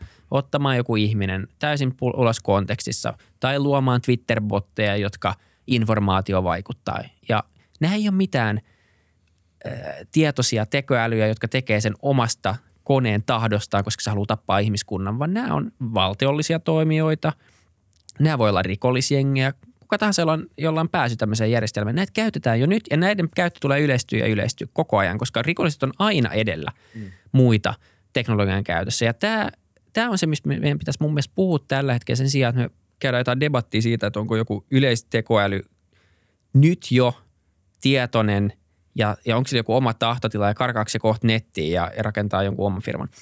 Anyway, Se- mä halusin vaan pohjustaa sen. Toi on hyvä, siis joo, koska siis mä en ole, mun on pakko sanoa, että mä oon, mä oon niin agnostinen niin isosta osasta tästä keskustelua, koska mä en vaan oikeasti tiedä. Ja, ja ihmiskunta ei tiedä. Siis se, mitä me tiedetään faktaksi, faktaksi on se, että me ei, me ei ole vielä ratkaistu tätä tietoisuuden Niin. ns. hard problem. Jep. Eli että mikä, mikä se on, tämä niin. juttu, että atomit voi olla tietoisia itsestään. Ja, ja se, että kuinka kaukana... Ö, koska mä en siis, mä oon, mä oon tämmöinen materialistinen monisti, uskon vaan siihen, että me ollaan niin kuin tätä tähtipölyä. Kyllä, me, kyllä. mä en ole mitään muuta kuin tähtipölyä. Joo, ei Mun ole aivot- varmaan mitään kualiaa olemassa tai mitään semmoista, mikä tekee meistä tai tietoisia. siis meillä on, meillä on semmoinen, niin kuin, mulla on ainakin kvalia itsestäni ja varmaan sustakin, niin kuin mä voisin olettaa, että musta, must, niin kuin, sama, samat kriteerit, joilla mä arvioisin se, että onko sulla tietoisuutta, öö, on se, että arvoisi, arvioisinko mä, että onko tekoälyllä tietoisuutta mm. tavallaan. Koska mä en pysty niin kuin näkemään tai tuntemaan sun tietoisuutta niin. Niin. millään muulla tavalla kuin vaan ulo, ulkoistamaan sen mun omasta kokemuksesta. Mm. Niin samallahan tavalla me ihmiset tehdään se tekoälyllä tai tehtäis, sitähän Turing-testi on. Mutta se ei siis tarkoita, että se ei, tämä ei vastaa mitenkään siihen niin, hard-kysymykseen. että onko se tietoinen vai Niin. niin. Sä vaan niin kuin arvioit sitä, sitä silleen. Mutta se, ei niin mut se, se, se, se, että mä oon agnostinen tästä kysymyksestä, niin kuin saa mut kuitenkin ottamaan sen kysymyksen ihan varteen otettavana, että okei, jos atomi pystyy jollain tavalla luomaan tämmöisen niin kuin itsetietoisuuden, niin kuinka kaukana se, että tämmöinen niin kuin L, Neur- Neurolinguistic Programming malli, tämmöinen transformer malli, joka niin kuin rakentuu tämmöiselle itse ö, koodatulle itse self-attention. Hmm. Siis siihen, että se, niin kuin, sä, sä tavallaan koodaat sen tietokoneen olemaan tietoinen itsestään, hmm. simuloimaan itsetietoisuutta. Niin kuinka hyvä sen pitää olla simuloimaan itsetietoisuutta, että se ikään kuin on se itsetietoinen, on, tässä, on niin kuin se kysymys. Ja sitten se, että on- luoko se jonkun kvaalian, tämmöisen niin kuin kokemuksellisen kvalian, on sitten se ehkä se hard problem, mutta mutta mut jep, tässä vaiheessa me mennään tämmöiselle niinku harmaalle alueelle, missä on niinku jotenkin tosi vaarallista sanoa mitään absoluuttisesti. Totta Joko kai. se, että, on, että äh, tässä ei ole mitään, tai se, että me tullaan kaikki kuolemaan. Ja mä haluan selventää, että, että pointti ei ole sanoa, etteikö se ikinä voisi olla mahdollista. Mun pointti on vaan se, että mun mielestä puhumalla tosta, niin mun mielestä se ei ole niinku relevanttia. Se on vähän tämmöinen niin kuin jopa nollahypoteesi-tyyppinen kysymys samalla tavalla, että eletäänkö me jossain simulaatiossa näin. Jos, jos me ei pystytä osoittaa tai todistaa sitä, ja kun mä, mun pointti on vaan se, että kaikki tämä huono, mitä me kuvitellaan, niin voi tapahtua ilman, että se kone on tietoinen ja ilman, että sillä on omaa tahtoa. Ja se tulee tapahtua sen takia, että joku valtiollinen pelaaja tai rikollisen pelaaja tai joku muu käyttää sitä hyödykseen omiin intentioihinsa ja omiin huonoon tarkoituspiksiinsa. Ei sen takia, tai se tapahtuu todennäköisemmin aikaisemmin sen takia, että joku näistä toimijoista tekee sen, kun että se kone muuttuu tietoiseksi ja sillä on oma tahtotila ja se tahtotila olisi aiheuttaa harmia yhteiskunnan. Se, se on mun pointti ja siitä mä oon aika varma, ää, tai mä, mä en voi olla varma, mutta mä oon varmis seisoa sen mielipiteen ja ajatuksen takana aika vahvasti ja tietenkin sitten, jos mä oon väärässä, niin mä oon väärässä. Mutta tämä tuntuu paljon todennäköisemmältä uhalta ja siitä ehkä mun mielestä pitäisi puhua. Ja ehkä se on kuitenkin se, mi- missä tässä kirjeessäkin vedotaan siihen – vaikka se ajatus siitä, että me pystyttäisiin pystäyttää tämmöisten järjestelmien kehittäminen on mun mielestä aika naivi, niin se tarkoitusperä siinä kirjeessä on ihan oikea. Ja se on se, että meillä, on nyt se hetki, jolloin me pitäisi alkaa puhua näistä, ää, näistä tota, mm, turvallisuusasioista tämän tekoälyn ympärillä. Koska jos katsotaan, mitä tapahtuu netillä, mm. epäonnistuttu täysin turvallisuusarkkitehtuurin rakentamisessa. Sitten tuli IoT, totaalisesti epäonnistuttiin niidenkin turvallisuudessa sen takia, että... Tai siis sehän on vasta käynnissä. Niin, mutta se on Joo. jo epäonnistunut. Ne on Kyllä. niin halpoja, että ei ole ekonomiaa rakentaa Joo. turvallisuusleijeriä. Nyt on tekoäly.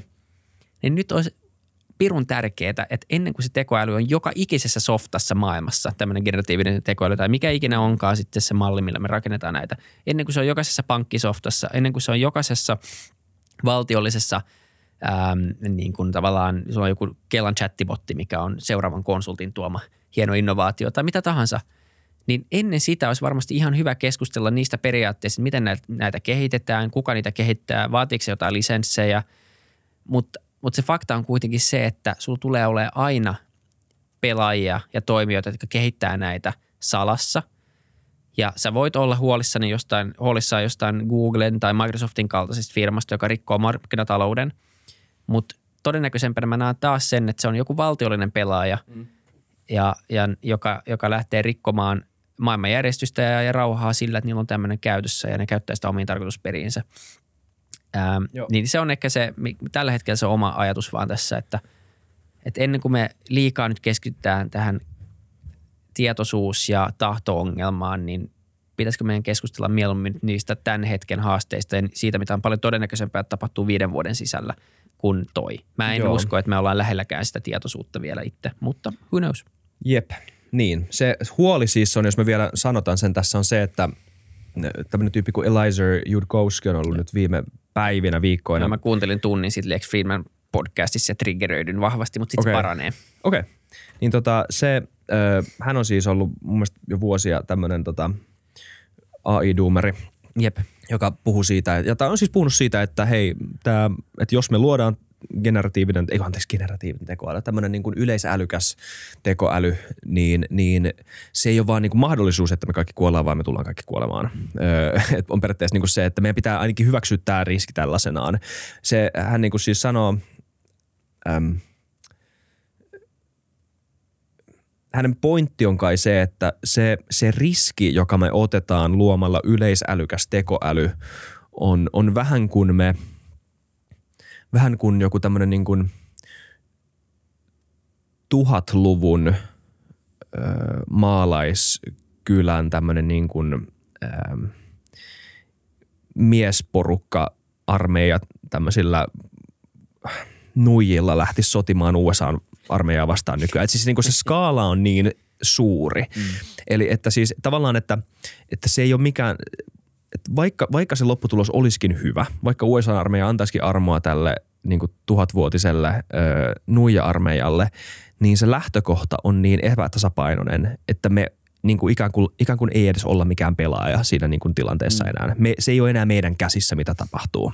Vähän niin kuin me mentäisiin uimaan niin kuin hajalta sen. Ja tää- Tossakin niin oletetaan, että luodaan vain yksi.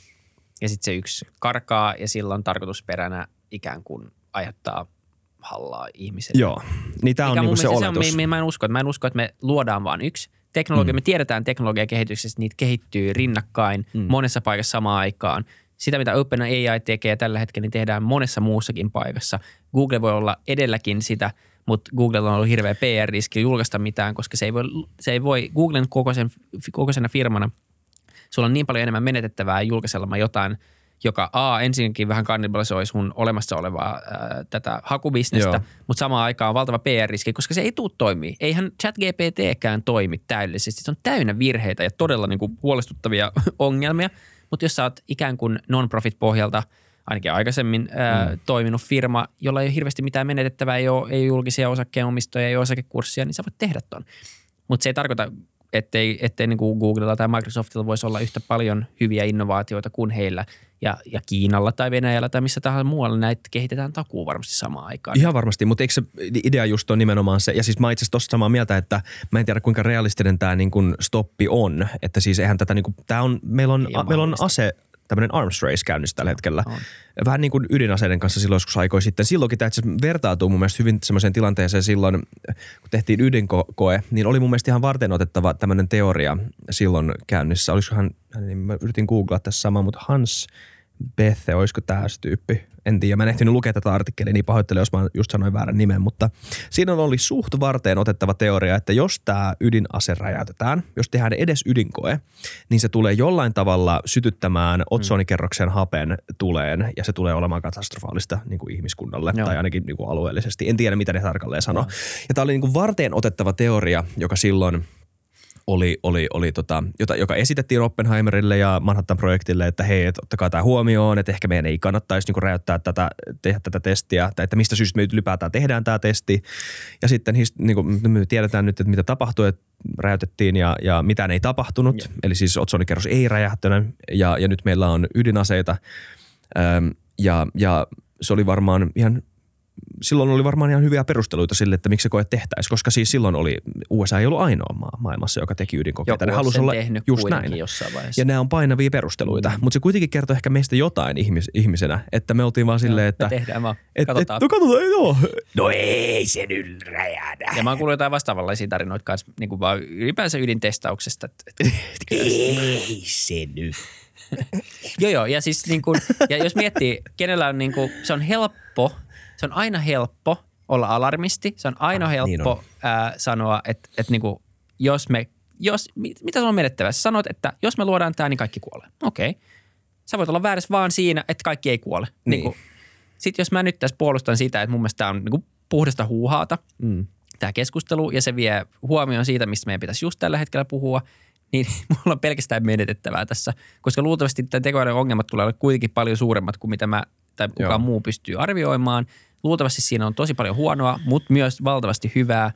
Mutta niin puolustamalla tätä, niin tässä ei voi voittaa mitään. Mutta mä Joo. kuitenkin nyt seison tämän mielipideen takana, että se vie, se vie huomiota siitä, mitkä on ne tämänhetkiset ongelmat, ja niistä pitäisi puhua enemmän kuin nyt tästä niin kuin tietoisuus- ja tahto-ongelmasta ja, ja kaikesta tästä, jossa, niin kuin, johon mä en vaan ainakaan tässä hetkellä, hetkessä itse hirveästi usko. Joo, mä en itse asiassa ole kauheasti eri mieltä sunkaan tuosta loppujen lopuksi, jos mun pitäisi niinku paaluttaa joku mielipide tähän. Et siis mun mielestä on kyllä oleellisempaa ehkä toisaalta mitä väliä sillä on, mitä mieltä mä oon tästä, koska mä en tiedä. Eikä mutta, mitä väliä mullakaan. Ei, en, en, Niin. niin. ei me olla mitään tekoälytyyppejä. Ei. Mut aina, se on aina kuitenkin välillä hyvä olla joku mielipide, ottaa joku kantaa johonkin Sano asiaan. ja julkisesti sen se takia. ja sitten seisoo sen niin, mä, jos niin, ja ei ikinä vaihtaa mielipidettä.